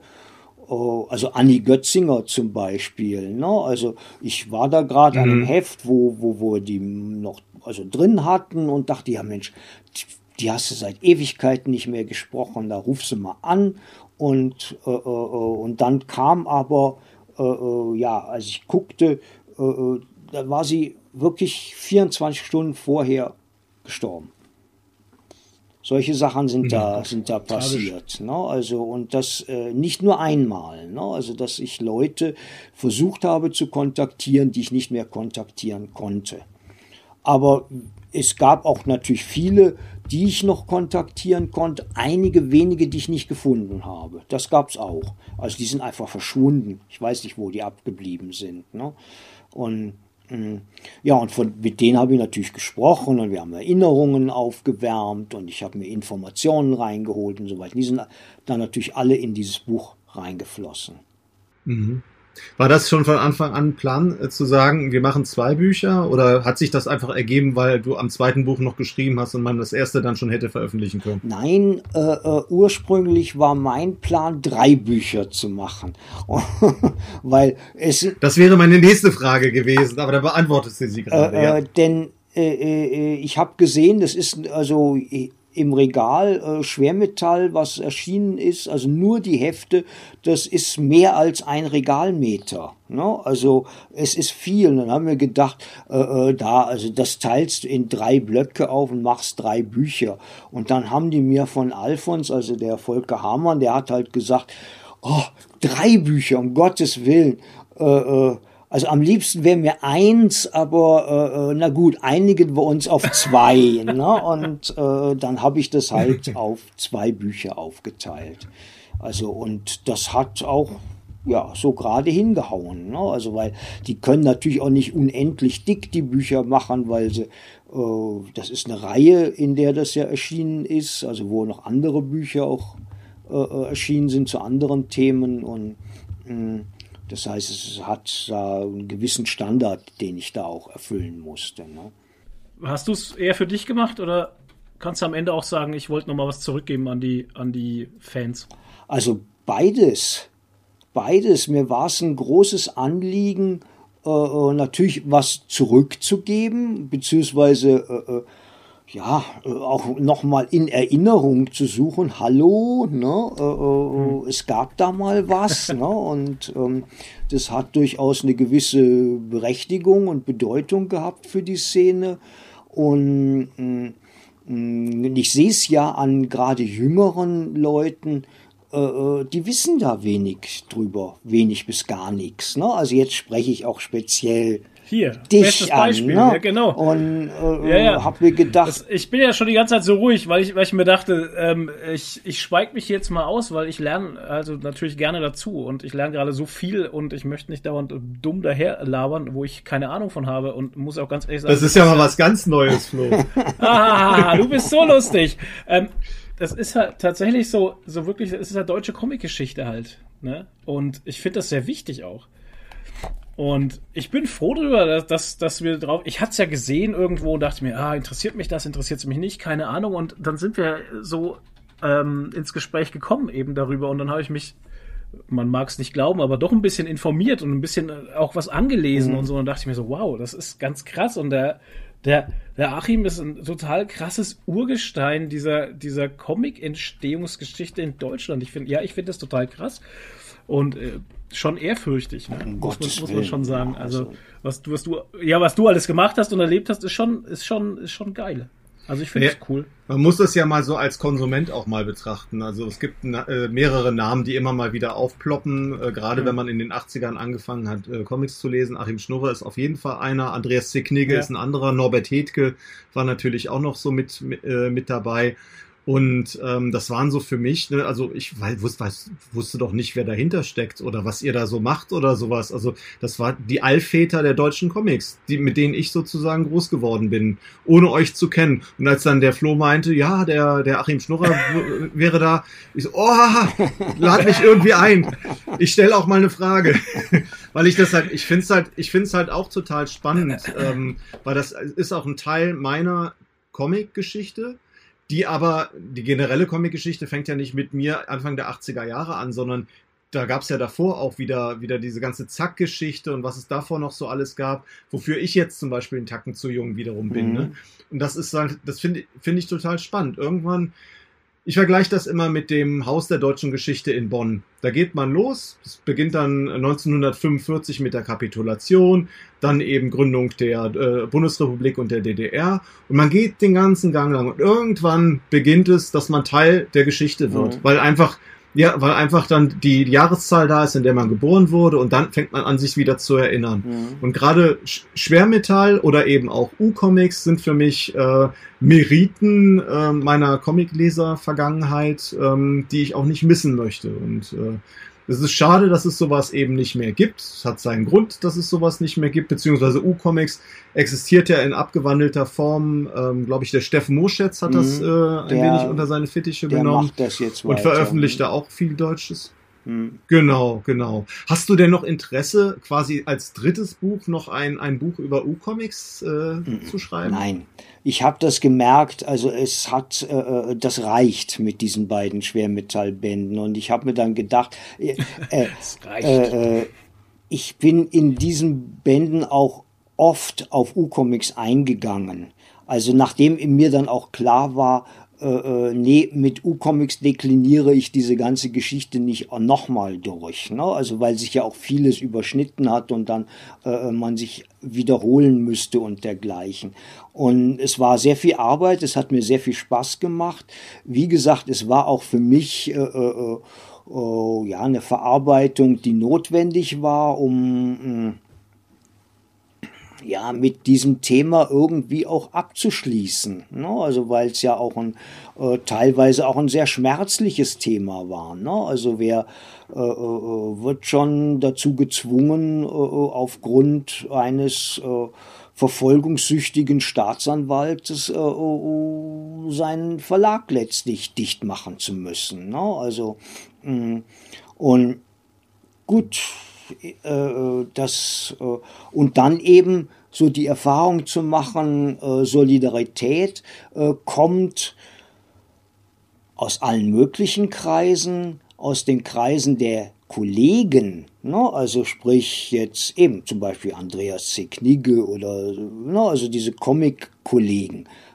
Da kommt keine Solidarität ja. her, ne? sondern im Gegenteil. Oh, Alpha geht schlecht, äh, äh, äh, die haben doch Pity Lück, dann gucken wir mal, dass wir da an die Rechte rankommen. Ne? Also diese Rattengeschichten von Pity Lück, ne? also die liefen ja auch in U-Comics und waren recht erfolgreich. Und mh, mm, ja, äh, wir haben Solidarität in der Zeit erfahren aus der Musikerszene, also eben, du hast die Ärzte erwähnt, Bela B. war, äh, äh, hat uns unterstützt, hat, wir haben äh, so ein so ein Sampler rausgegeben mit einem kleinen Label, Plattenmeister hießen die.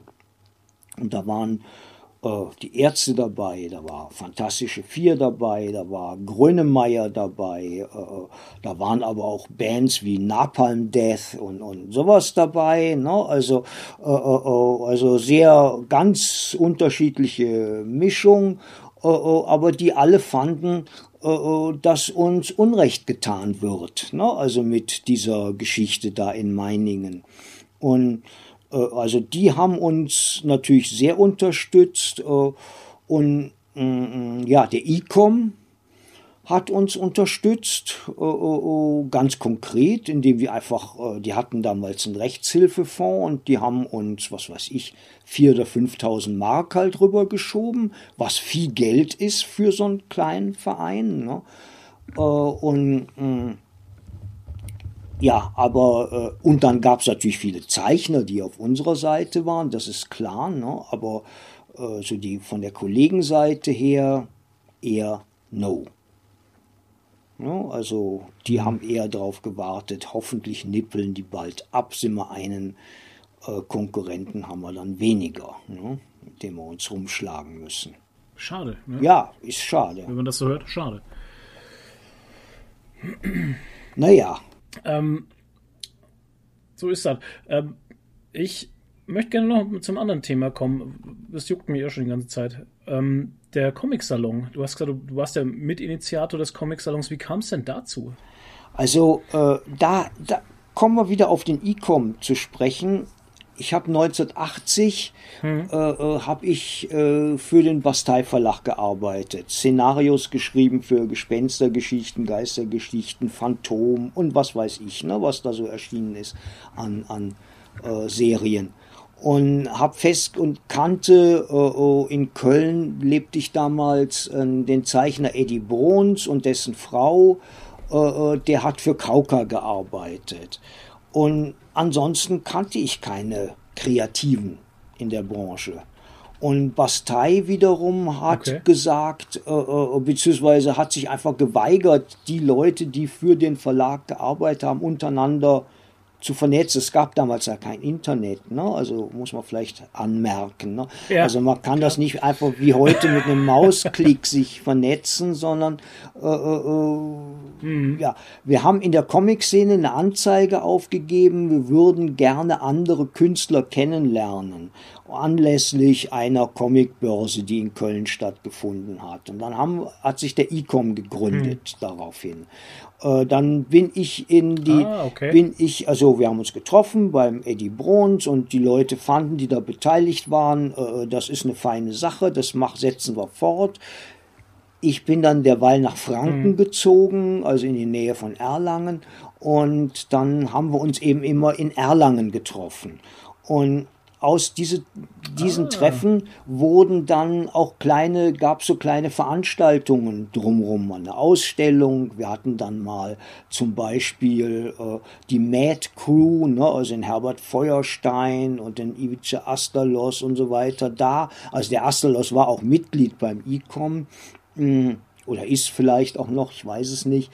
Äh, äh und mh, hm, ja, und ich bin seit Anfang der 80er Jahre, äh, habe ich Comic-Festivals besucht in Europa. Also ich bin nach Lucca gefahren, ich bin nach Angoulême gefahren und Angoulême hat mich einfach so geflasht, so umgehauen. Ich fand das so super, was da abgelaufen ist, wie die ganze Stadt einbezogen worden ist in das Thema Comic und äh, äh, mir gedacht, das braucht man in Deutschland. Sowas braucht man in Deutschland. Und ich habe dann äh, äh, wirklich ähm, auf den Karl-Manfred Fischer vom Kulturamt äh, äh, der Stadt Erlangen eingeredet und eingeredet. Wir müssen das, was wir jetzt hier so im Kleinen machen, größer aufziehen. Wir machen äh, äh, ein Salon. Ne?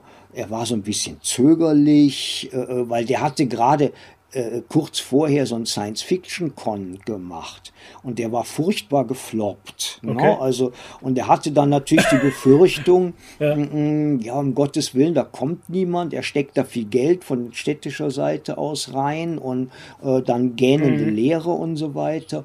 Äh, und mm, ja gut, das konnte ich natürlich auch nicht wissen, funktioniert das oder funktioniert das nicht. Ne?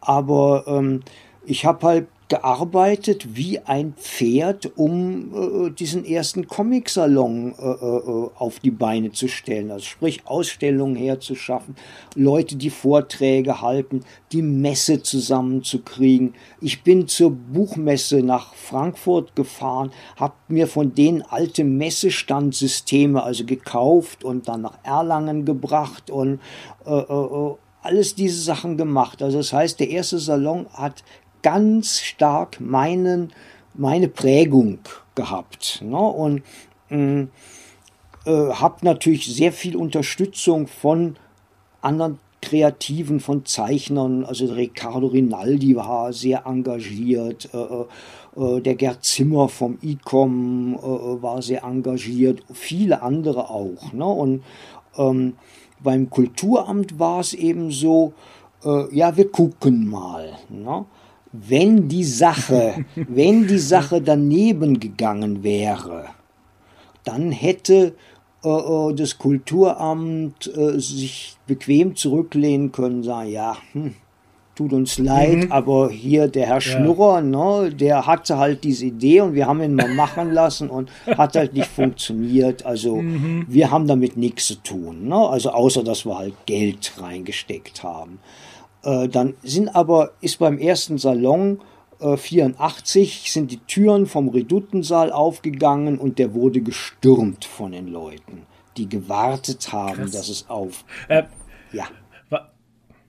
Ganz, ganz, ganz kurz muss ich eigentlich, wie hast denn du da, also in der heutigen Zeit, wie du vorhin schon sagtest, ist es ja so einfach, ey, du gehst ins Internet, machst Werbung, schaltest Werbung, hast irgendeine Agentur, die das macht. Wie hast denn du Werbung gemacht für das Ding? Vor allem, weil ja auch keiner sich vielleicht was darunter vorstellen konnte, was du überhaupt erreichen möchtest oder machen willst. Wie war denn das? Also zum einen hatte ich natürlich ein Vorbild, Angoulême. Ne? Also und äh, Leute, die okay. in der Comic-Szene arbeiten, ähm, die wissen, was Angoulême ist, weil sie schon mal da waren oder zumindest davon gehört haben. Und ich habe halt auf eben dieses Schneeballsystem gesetzt. Ich habe alle möglichen Leute, ich war ja damals noch kein Verleger, ne? also äh, äh, ich habe alle Leute von Verlagen, die ich kannte, angesprochen und gesagt, hier kommt, bucht einen Stand, äh, äh, äh, ist auch nicht teuer, ne? also kommt und ladet auch selber Leute ein ja. und bewerbt es. Ne? Bewerbt es in euren Medien, ah, ja. ne? also die ihr habt und äh, schreibt eure Abonnenten an, was weiß ich. Wir sind auf dem ersten Comic-Salon in Erlangen und haben den Zeichner XY auch da, der wird signieren etc. pp. Ne? Außerdem gibt's da noch die Ausstellung äh, die Kunst der Comics, die wir gemacht haben. Also die habe ich mit dem Riccardo Rinaldi zusammen gemacht und ähm, es gibt noch eine, noch eine weitere Comics und Musik war, glaube ich, noch ein anderes Thema. Das hat der Horst Berner äh, äh erarbeitet, etc. pp. Äh, und ja, und äh, habe dann alle möglichen Kanäle und Leute, die ich kannte, ausge die Donaldisten ne, angequatscht. Hier, wir machen das, kommt. Ne, und ihr könnt auch irgendwas machen da, was ihr wollt. Ne, und äh, äh bringt Input an Themen etc. pp. Und verbreitet es weiter. Ne? Also äh, wir haben natürlich auch ein paar Anzeigen geschaltet. Wir haben vorab so ein Piccolo-Heftchen gemacht, ne? also in so einem Piccolo-Format, also wo halt äh, das wirklich in einer großen Auflage dann so über alle möglichen, also Comicläden, Buchhandlungen und so weiter dann verteilt worden ist oder irgendwelchen Magazinen beilag. Ähm, und ja, und dann haben sich die Verlage angemeldet super, ne? Und es äh, äh und ein paar Ver und dann an Verlage haben auch gesagt, ja klar, wir Künstler sicher, die kennen das ja im Grunde genommen, eben von Angoulême oder Lucca her und so. Äh, äh, die sind ja gerne auf solchen Festivals äh, äh, und ähm, wir bringen den, ne, also ich weiß nicht, Carlsen hat, glaube ich, gesagt, wir bringen Cosi dahin. Ich weiß jetzt nicht mehr genau, welche Künstler im Einzelnen da waren. Ähm, den Chris Scheuer, den kannte ich ja ganz gut. Der hat dann äh, zu, zum Wir haben so eine Art Vorabprogramm gemacht in so einem Zeitungsformat. Da hat der das Titelbild gezeichnet für. Äh, äh, es gab dann später noch ein der bekam ja in dem Jahr auch den Max und Moritz. Preis, ja, ja, oder? der genau dieser Preis. Das ist auch noch ein ganz wichtiger Punkt. Ne? Äh, äh, so ein Festival ja. funktioniert meiner Meinung nach am besten, wenn auch irgendwelche Ehrungen stattfinden, sprich ein Preis vergeben wird. Und mh, mm, ja, und dann haben wir halt diesen Max und Moritz Preis ins Leben gerufen. Also und zwar, da bin ich, kann ich mich auch noch dran erinnern, äh, äh, der Abi Melzer, Melzer Verlag, das ist eigentlich auch eher ein kleiner Verlag, aber sehr engagiert. Ähm, der hat mich damals äh, auch unterstützt. Äh, äh ich bin mit dem Abi zusammen ähm, äh, zu Bulls Pressedienst gefahren in Frankfurt. Das ist so eine Agentur, die so Zeitungsstrips äh, vertickt in alle möglichen Zeitungen, also Häger und so weiter. Ne? Und, ähm, und äh, dann haben wir äh, mit dem gesprochen, mit dem Geschäftsführer und gesagt, ja, wir wollen diesen Preis gründen und wir brauchen Geld dafür. Ne? Ihr seid reich, ne? also äh, äh finanziert bitte diesen Preis. Ne? Und, ähm, ja, so ein bisschen hin und her gedruckt, aber dann muss es auch eine Kategorie für Comic-Strips geben. Naja, kein Problem. Machen wir eine Kategorie für Comic-Strips, also eben diese Zeitungscomics. Ne? Und dann war eben auch äh, äh Dick Brown, Hager, der erste Preisträger jetzt im Strip-Bereich. Ne? Äh, dass dann irgendwann äh, es zu einer Unsitte wurde, dass nur Leute, die von, also jetzt Strips, die von Bulls vertreten wurden, dann auch Preise gewannen, aber jemand wie äh, Schulz, ne, Peanuts, der eben nicht von denen vertreten wurde, nicht. Äh, ja, das war ärgerlich. Ich bin ja dann auch relativ schnell aus dieser Preisjury wieder rausgegangen, weil ich das, ja, also das konnte ich nicht. Ne? Also das war mir. Äh, Oh, und irgendwann ist er auch Bulls selber dann ausgestiegen. Dann war der, der Salon groß genug und, und auch die, ähm, hm, äh, ja, Bulls selber auch nicht mehr so bedeutend. Äh, und dann haben die gesagt, ja, wir geben das auf. Ne? Und den Preis gibt es aber ja zum Glück immer noch. Ne? Ja, so ist es zum Comic-Salon gekommen. Ja, jetzt warte mal, jetzt nochmal zurück. Jetzt haben wir ja mittendrin mal aufgehört. Und dann warst du jetzt da und hast also deinen ersten Salon auf die Beine gestellt und dann ging, und äh, beziehungsweise wusste ja niemand, wie das ankommt und wie das wird, und dann gingen ja die, die Türen auf. Und dann hast du gesagt, und dann haben die uns gestürmt. Wie, wie ging's dir da dann? Ja, ich war fertig. Ich war wirklich fix und fertig, weil äh, äh, äh erstens habe ich mich wirklich bis zur Erschöpfung abgearbeitet. Ne? Also das waren also so viel gearbeitet habe ich in meinem Leben vorher und nachher nicht mehr wie vor diesem ersten Salon. Also das war ganz, ganz okay. hart. Äh, äh, und es war auch klar, das würde beim zweiten Salon nicht mehr so gehen. Also ich würde noch mehr Leute brauchen, äh, die mich unterstützen. Und das, die Stadt ist ja dann auch eben, mhm. die hat ja selber gesehen, also man sah am Gesicht vom Fischer, wow, ne, wie so die, das Grinsen losging ja. und ähm, mm, ja, und dann sagte ein Freund von mir, der war schon von Anfang an als Salonfotograf da beschäftigt, der Bernd Böhner, äh, äh, der so für die Nürnberger Nachrichten sonst arbeitet, ähm, der sagte mir, pass auf mit mhm. dem Fischer. Der reißt sich das unter den Nagel. Ne? Und äh, äh ich sagte, ja, ne? also heute weiß ich, es dem Salon konnte nichts Besseres passieren, als dass die Stadt Erlangen sich das wirklich dann auch angeeignet hat. Und das war ein harter Kampf auch, weil äh, als Privatinitiative hätte der, würde es den Salon nicht mehr geben. Ne? Also die, hm, von daher mhm. äh, war das dann auch gut, dass so schrittweise immer mehr Engagement von Seiten der Stadt dann da reingesteckt wurde und die ja auch gemerkt haben, das bringt ja ungeheuer viel für die Stadt. Also die Äh, hat zwar sehr lange gebraucht, das zu begreifen. Also es gab immer wieder Ärger mit äh, äh, Kulturausschuss und so weiter und äh, also sind haarsträubende Szenen passiert. Also der Salon stand mehr als einmal auf der Kippe, ob er weiter existieren oh, könnte. Doch, äh, also und, und da hat Fischer eben, da ist, das ist die Qualität von Fischer. Ne? Der hat äh, äh sich da festgebissen und hat, äh, äh, ja, dann, wenn es sein muss, also der OB war eigentlich immer dafür, der war SPD damals, ne, der Hallweg. Äh, die SPD war dagegen. Ne? Also OB dafür, SPD dagegen. Die FDP war dafür, die CSU die waren beide in der Opposition, waren äh, äh, äh, äh dafür. Mm, mm, irgendwelche freien Wähler konnte man auch noch gewinnen. Die Grünen waren dagegen. Ne? Also jetzt im Kulturausschuss, Oha. gegen den Salon. Ne? Und äh, äh, da sah man sich dann auf einmal in politische Konstellationen verwickelt.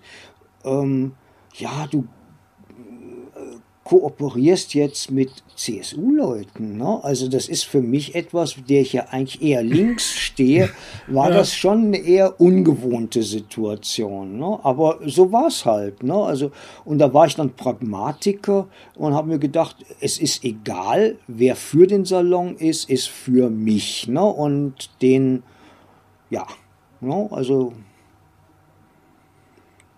und dann äh ja, irgendwann haben dann auch die Widerstände jetzt in den verschiedenen Parteien das. Aber das ist erst so in den 2000er Jahren passiert. Also da war dann Fischer schon fast wieder weg. Ne? Also ist dann in Rente gegangen und äh, mhm. Äh, ich habe ja selber auch nur bis 98, ne? also äh, am Salon mitgearbeitet mhm. und auch dann zum Schluss immer weniger, zum Schluss noch so die ein, zwei Ausstellungen gemacht. Ne? Und das war's dann. Und aber äh, ja, jetzt macht's der Bodo Birk und der macht das gut und seine Leute und das ist ein Riesenteam, was er hat und äh, ja, und dass sowas wie Corona kommt und deswegen der Salon nicht stattfindet, gut, da steckt natürlich niemand drin, aber ich denke mal 22 wird's wieder einen geben. Da bin ich sehr gespannt drauf. Wir drücken auf jeden Fall die Daumen. Hast du dir den äh, Salon denn äh, angeguckt beim letzten Mal, als die Halle renoviert wurde und ähm, die, der ganze Salon über die Stadt verteilt Ja, ja. Warst du da Das gewesen? war großartig, das hat mir sehr gut gefallen. Also diese Zeltlösung, die hatten wir ich glaube 86 oder 88, ich weiß nicht genau, auch schon mal so eine kleinere Zeltlösung, weil ja der Redutensaal, wo der früher stattgefunden hat, der Salon, also ganz am Anfang, der war zu klein. Mm, und äh, äh das war ja das Festival, wo der erste Band von Das war Schwermetall rausgekommen ist. Das heißt, da war ich dann auch tatsächlich als Autor, ne, also vor Ort vertreten und hm. bin dann da eben, hab dann da am Stand von Alfons gesessen und signiert und äh, äh ja, es wurden Fotos gemacht und so weiter und so fort. Ne?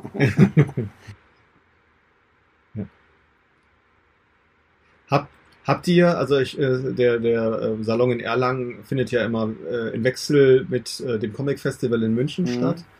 Gab es da äh, Sy Synergien zu? Äh, das war ja auch, glaube ich, die waren zwei Jahre, 82 sind die, glaube ich, ähm, zum ersten Mal da gewesen.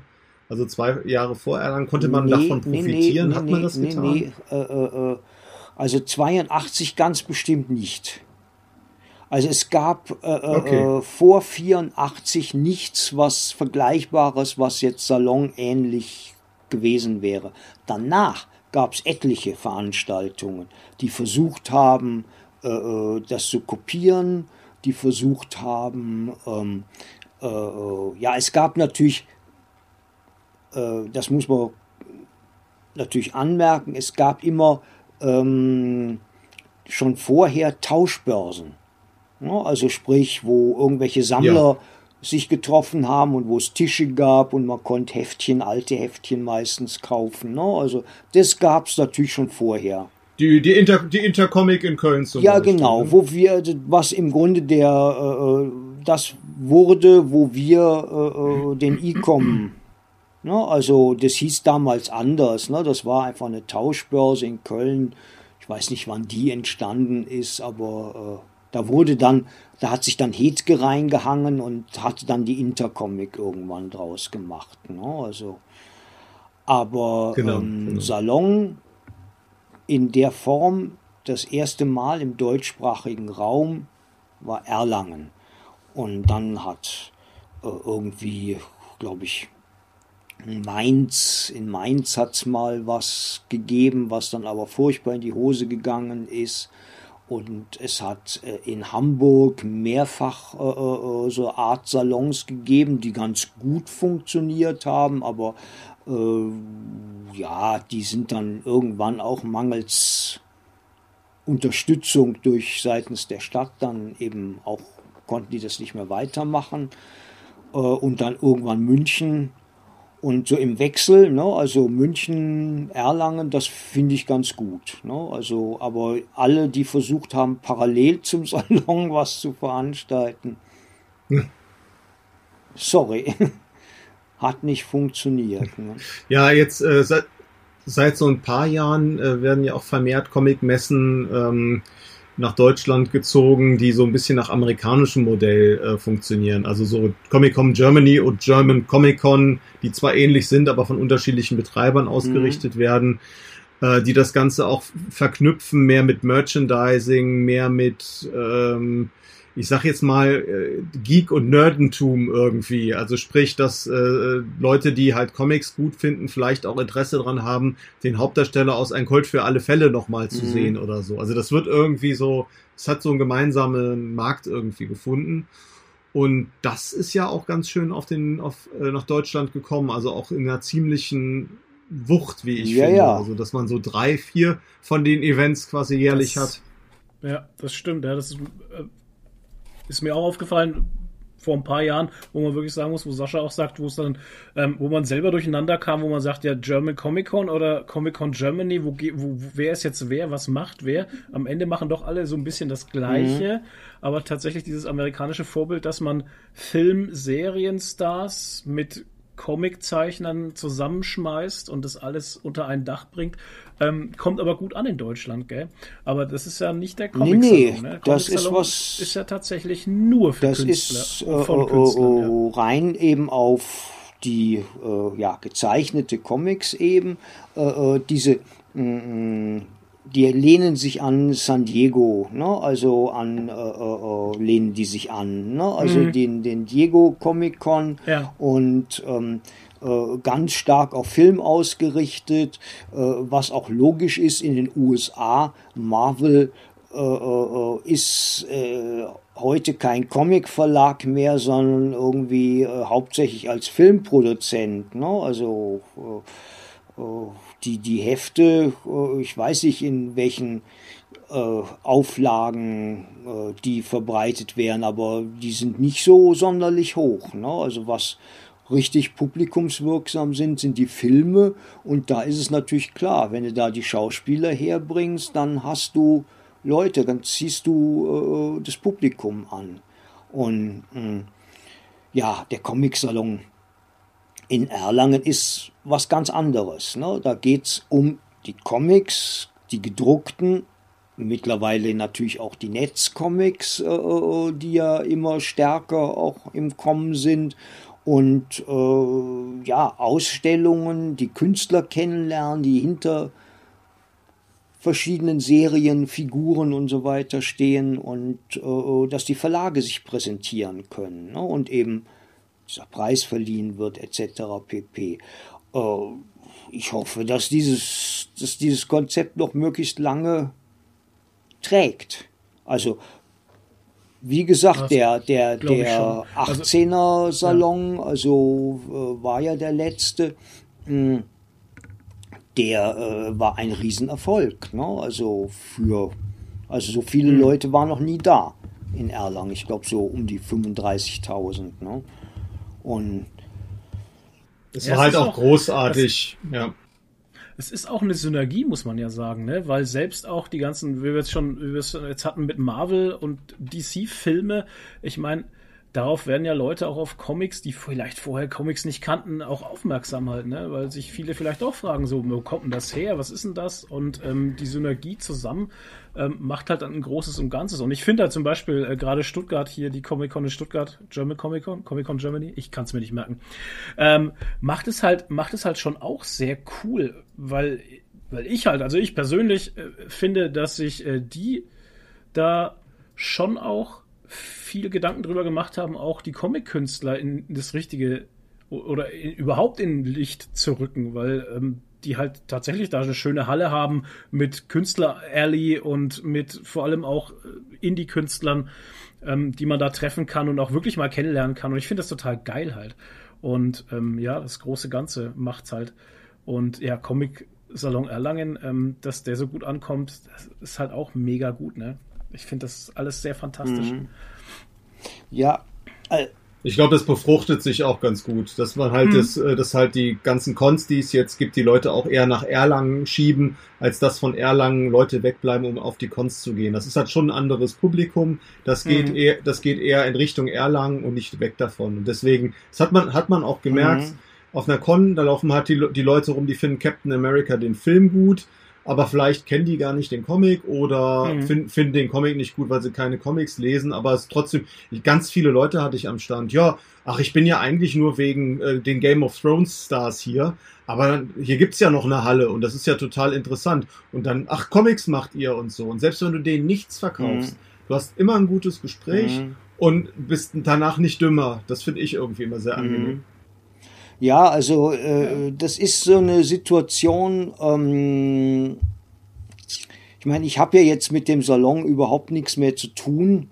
Äh, aber was ich, äh, als ich noch damit zu tun hatte, äh, wo ich ganz viel Energie so in der Schlussphase dann auch reingesetzt habe, war das, äh, das Thema Manga stärker im, beim Comic-Salon äh, äh, beachtet wird, also diese ganzen Cosplay-Geschichten und so weiter. Ähm, mhm. Mhm. Es ist, äh, äh, sie könnten wesentlich mehr noch da tun, meiner Meinung nach. Ne? Also, äh, äh weil das halt ein anderes Publikum anzieht und eventuell ja, entdecken dann solche Manga-Fans äh, auch eben ja, was weiß ich, irgendwelche äh, französischen äh, Highlights äh, und sagen, ach, das ist eigentlich auch nicht schlecht, ne? Also was, was da in diesen großen Alben erscheint. Ich muss nicht immer diese kleinen, äh, die man dann auch noch von rückwärts lesen muss ne? und so weiter. Ne? Aber ähm, ich finde schon, also die Einbeziehung von Manga sehr wichtig und äh, es ist ja ein bisschen, ist es ja auch im Salon integriert, weil eben viele Verlage haben eben ihre eigene Manga-Abteilung oder ihr äh, äh, eigenes Manga-Label, also von E. Harper, Carlsen etc. Ne, und machen da ihre Sachen und dann kommen natürlich auch diese Fans dahin und äh, ja, also das äh, denke ich bereichert die ganze Sache. Ne? Also wir hatten damals. Ich, ich kann mich, ich kann. Äh, wenn ich das noch kurz erwähnen darf, wir hatten damals bei der Edition Kunst der Comics ähm, einen Manga gemacht, äh, der hieß Gon. Äh, das war äh, von Tanaka gezeichnet. Ähm, so ein ein kleiner Saurier, so ein frecher. Dinosaurier? Kleiner, ne, der auch fliegen konnte ja. und was weiß ich, so ein frecher, ne, also äh, äh, sehr radikal, super gut gezeichnet. Und wir waren meines Wissens der erste Verlag, der einen japanischen Zeichner in Erlangen hatte, eben diesen Tanaka, ne, und äh, der dann da signiert hat. Krass. Ne, also ja, ich finde es halt umgekehrt auch total spannend. Als Leser war es dann so, dass man in seiner geborgenen äh, Männer-Enklave Comicladen da, damals eigentlich nicht von Frauen gestört wurde. Gestört, sagt er. Ja, in, in, in Anführungszeichen natürlich. Ähm, man, Hab schon verstanden. Also Comic, Comic lesen war halt eine Männer- oder eine Jungs-Sache. Also es gab kaum Mädels, die irgendwie Comics gelesen haben vielleicht eben Bastei Verlag, gab's ja die Hefte Biggie und sowas, also oder Wendy und wie sie alle hießen, so ein bisschen Pferdecomics. Aber äh, so, die Mädels standen nicht neben einem im Comicladen am Regal. Und das kam dann auf einmal mit Manga. Mhm. Das, das, das, also in der in ganz, ganz frühen Phase auf einmal standen dann halt Mädchen neben einem. Da war man dann irgendwie äh, irritiert, äh, weil es war ungewohnt. Und dann gab's eben auch diese Tauschkärtchen, mhm. sowas wie Pokémon oder ja, keine ja. Ahnung was. Und die wurden dann da eben auch entsprechend verkauft. Und ich persönlich ähm, bin mit Mangas in Berührung gekommen über Akira. Mhm. Äh, damals der ah, Film und auch die okay. äh, im Kasen Verlag irgendwie entstandene äh, Comic-Geschichte. Und das war für mich auch, da habe ich erstmal alles gelesen, was ich irgendwie äh, lesen konnte aus dem japanischen Raum, was in Deutschland irgendwie lokalisiert wurde, weil das einfach für mich so spannend und ungewohnt war, weil seine franco-belgischen oder seine amerikanischen Comics kannte man ja bis mhm. dato. Das war was komplett Neues. Mhm. Und das ist schon eine Chance. Also ist auch umgekehrt eine Chance zu sagen, guckt mal Leute, es ist nicht nur Manga da, sondern wir haben halt auch Franco-Belgien. Mhm. Ja, ich muss auch sagen, also ähm, kann ich auch nur alles bestätigen, was der Sascha gerade sagt. Wir hatten ähm, mal ein schönes Interview in äh, Bamberg im Comics Art und haben den Besitzer dort interviewt. Und in dem Interview sagte er dann auch so, ähm, seitdem sie halt vermehrt Mangas und Sammelkarten und sowas in das Sortiment aufgenommen haben, ist der Frauenanteil exponentiell nach oben gestiegen, was er halt total cool findet, weil es eben auch gute Kunden mhm. sind. Ne? Und äh, Manga habe ich kennengelernt auch erst vor, äh, Manga habe ich persönlich kennengelernt erst vor, ja, also Akira habe ich gesehen, das ist aber auch schon mhm. ewig her. Und halt damals in meiner Kindheit und Jugend halt die ganzen Animes, das, das lief halt bei uns im Fernsehen, ne?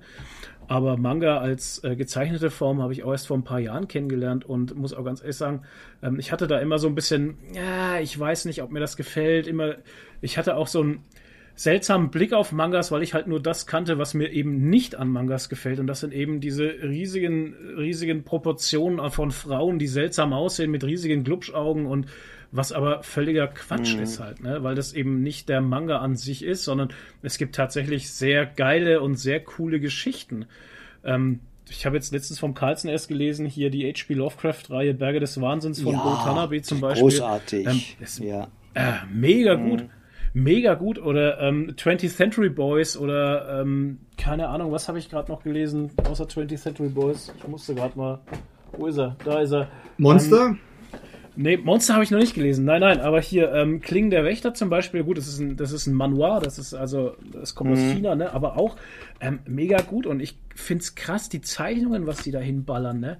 Was die für Detailreichtum an den Tag legen. Aber gibt's auch Unterschiede halt, ne? Also muss man jetzt auch dazu sagen. Da gibt's auch richtig geile und auch welche, wo du denkst so, ja, da hat er aber ganz schön geschlunzt. Mhm. Aber hey, Hey, hey, aber trotzdem, ne? Also Manga finde ich eine ganz geile Bereicherung in der kompletten Comic, Comic-Welt. Ja.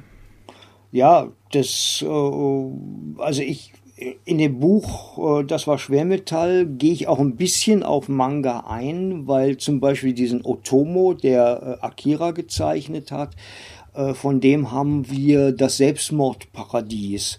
Das war im Grunde genommen die Serie, die er vor Akira gezeichnet hat. Die haben wir in Schwermetall veröffentlicht und dann auch nochmal als Alben gebracht und ähm, waren mhm. auch haben geguckt, äh, äh, dass äh, das aus dem Japanischen übersetzt wird und nicht äh, aus, äh, was weiß ich, irgendeinem englischen oder, oder französischen Vorlage her. Ne? Also haben wir uns äh, Übersetzer geholt, den die Junko Iwamoto und den Jürgen Seebeck, die halt als ja als Paar, ne? also dass das gut machen konnten und ähm, sehr viel dafür getan haben, dass Mangas in Deutschland äh, auch populär geworden sind. Also die, diese Hamburger äh, Salongeschichten, die da gelaufen sind, die haben mh, mm, mm, auch ähm, Comiczeichner eben dann aus, also beziehungsweise Manga-Zeichner eingeladen. Also äh, da war jemand dabei, der hat ähm, diesen, äh, ja, der hat Tezuka vertreten. Ne? Also diesen, diesen, äh, der ist in Japan äh, quasi das, was Disney in USA ist. Ne? Das ist Tezuka, also Atom Boy und so weiter ah, okay. in, in Japan. Ne? Und uh, ein, ein, also ja, der Gott, ne? sozusagen, ne? als, als Zeichner. Mhm. Und uh, ja, das war schon gut, das selber dann auch kennenzulernen und uh, da habe ich dann so gemerkt, das war so in den Anfang der, der 90er, ne, wo das äh, lief, war, naja, doch, nee, so Mitte der 90er dürfte das gewesen sein, mm, dass das ein richtig großes Thema wird, also Mangas, ne, also das konnte man da so spüren, so die Anfänge. Ne. Und wie gesagt, steht auch Und ein bisschen was. Paradies ist ja wirklich was Besonderes. Ja, das ist ein also ein ganz toller Comic. Ne? Ich will jetzt gar nicht den Begriff Manga benutzen. Ich finde es einen richtig guten, spannenden, mhm. äh, äh, inhaltlich tiefgehenden Comic. Den es ja jetzt auch so nicht mehr wieder aufgelegt geben wird, weil ich glaube, der Katsuhiro Otomo hat verfügt, dass das nicht mehr passiert, weil er mit seinen Zeichnungen nicht mehr so zufrieden ist. Oh, okay. Das äh, äh, ist mir, weiß ich nicht. Er steht in meinem Regal, deswegen hm. ist es mir egal. Ja, ja. ah, ja. Ja, also ich denke mal, antiquarisch wird man den noch kriegen können, den Otomo. Also vielleicht für ja. ein bisschen mehr Geld, ja. kann schon sein, ne, dass der jetzt so im Sammlerpreis etwas gestiegen ist, aber es gibt ihn noch. Ja, wir haben ja äh, äh bei der Edition äh, Alpha hatten wir ja dann auch die Luna-Edition so als äh, äh, Sublabel. Äh, und in der Luna-Edition sind ähm, Sachen von Sailor Moon und Dragon Ball und sowas erschienen. Da haben wir so Kalender gemacht ja. und äh, äh Artbooks und sowas. Ne? Also gut, ich gebe es zu, da hat uns nur interessiert, das bringt Kohle. Ne? Also da war jetzt die große inhaltliche äh, äh, Sache war da nicht. Ne? Aber es war ja. eine, man konnte da rankommen an die Lizenzen und dann habe ich ne, also zugegriffen. Ähm, ich weiß nicht, wenn ihr noch was habt, dann äh, lasst raus, weil wenn nicht, würde ich sagen, wir würden so langsam mal zum Ende kommen. Ich weiß nicht, Achim, hast du noch was, was du, was du ansprechen also möchtest? Okay, ich bin jetzt, ich merke jetzt, äh, ich sehe es hier unten, ne, wie der Timer läuft. Die sind jetzt bei äh, fast zwei Stunden und äh, ich denke, das ist schon ziemlich viel. Ne? Also wir sollten es dann vielleicht auch ja. dabei belassen. Ne? Na, ich möchte es nicht, ich möchte es nicht abwürgen, auch wenn sie es gerade so nee, anhört. Nee. Aber Achim, wenn du noch was raus, wenn du Nein, es hat mir. Oder Sascha, hast du noch irgendwie? Gut, dass du fragst. Nein, alles gut. alles gut. Ja, ja, ja. Nein, es ist, es hat mir sehr viel also Spaß mein Wissen, mein Wissen ist gestellt. Äh, äh, äh, und aber ich merke jetzt auch, wie ich so konzentrationsmäßig äh, langsam nachlasse und ich denke, das wäre jetzt. Nö, ist, nee, ist cool. Ähm, ja. Also ich find's, ich fand's, ich fand's wirklich fantastisch, auch wenn ich mich eine, eine, ganze Zeit lang echt dumm gefühlt habe bei der ganzen Geschichte, weil ich nichts sagen konnte und überhaupt auch keine Ahnung hatte, über wen ihr da redet, teilweise, weil ich halt echt, ich bin zu jung, tatsächlich. Also es ist ähm, nicht meine Zeit gewesen, aber trotzdem, es war für mich sehr äh, eine gute Lehrzeit, sage ich jetzt mal. Ich habe, äh, glaube ich, ich konnte viel mitnehmen. Hat mir sehr viel Spaß gemacht, auf jeden Fall. In dieser Sache würde ich mich recht herzlich bedanken bei dir, Sascha. Du hast äh, schön das Führungszepter übernommen in der Zeit, wo ich äh, wirklich keine Ahnung hatte. das war sehr Aber schön. sehr gerne. War ja auch super interessant. Äh, und, Absolut. Äh, ich hätte, hätte es mir nicht verziehen, wenn ich diese Fragen nicht hätte stellen können. Also Achim, auch vielen Dank an dich äh, für diese bereitwilligen Antworten. Ähm, fand ich toll. Also danke schön. Ja, gerne. Richtig. Gerne. Es hat mir Vergnügen gemacht und ich, äh, ja, irgendwann ergibt sich ja vielleicht auch mal wieder eine Gelegenheit, äh, über ein anderes Thema zu sprechen. Ne? Also vielleicht. Ne? Also weiß man ja nicht. Bestimmt. Na, bestimmt. Ja. Ach, es findet sich doch immer irgendwas. Irgendwas kann man immer okay. reden. Dann würde ich sagen, ähm, Herzlichen Dank. Ich verabschiede mich und überlasse äh, den beiden Gästen die letzten Worte. Okay. Ja gut, dann äh, greife ich mal kurz, greife ich vor. Äh, ich sage nur auch mal vielen, vielen Dank und äh, mein Credo ist, macht mehr Comics und lest mehr Comics.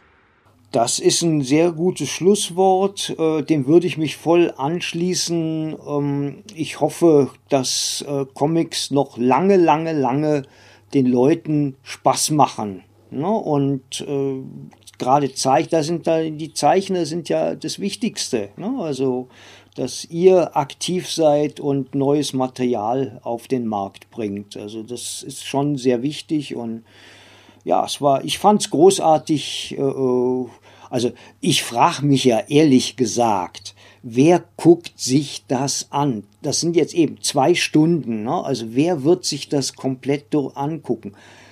Keine Ahnung, aber gut, okay. Es ist ein Dokument, es ist jetzt aufgezeichnet und steht im Netz zur Verfügung und prima.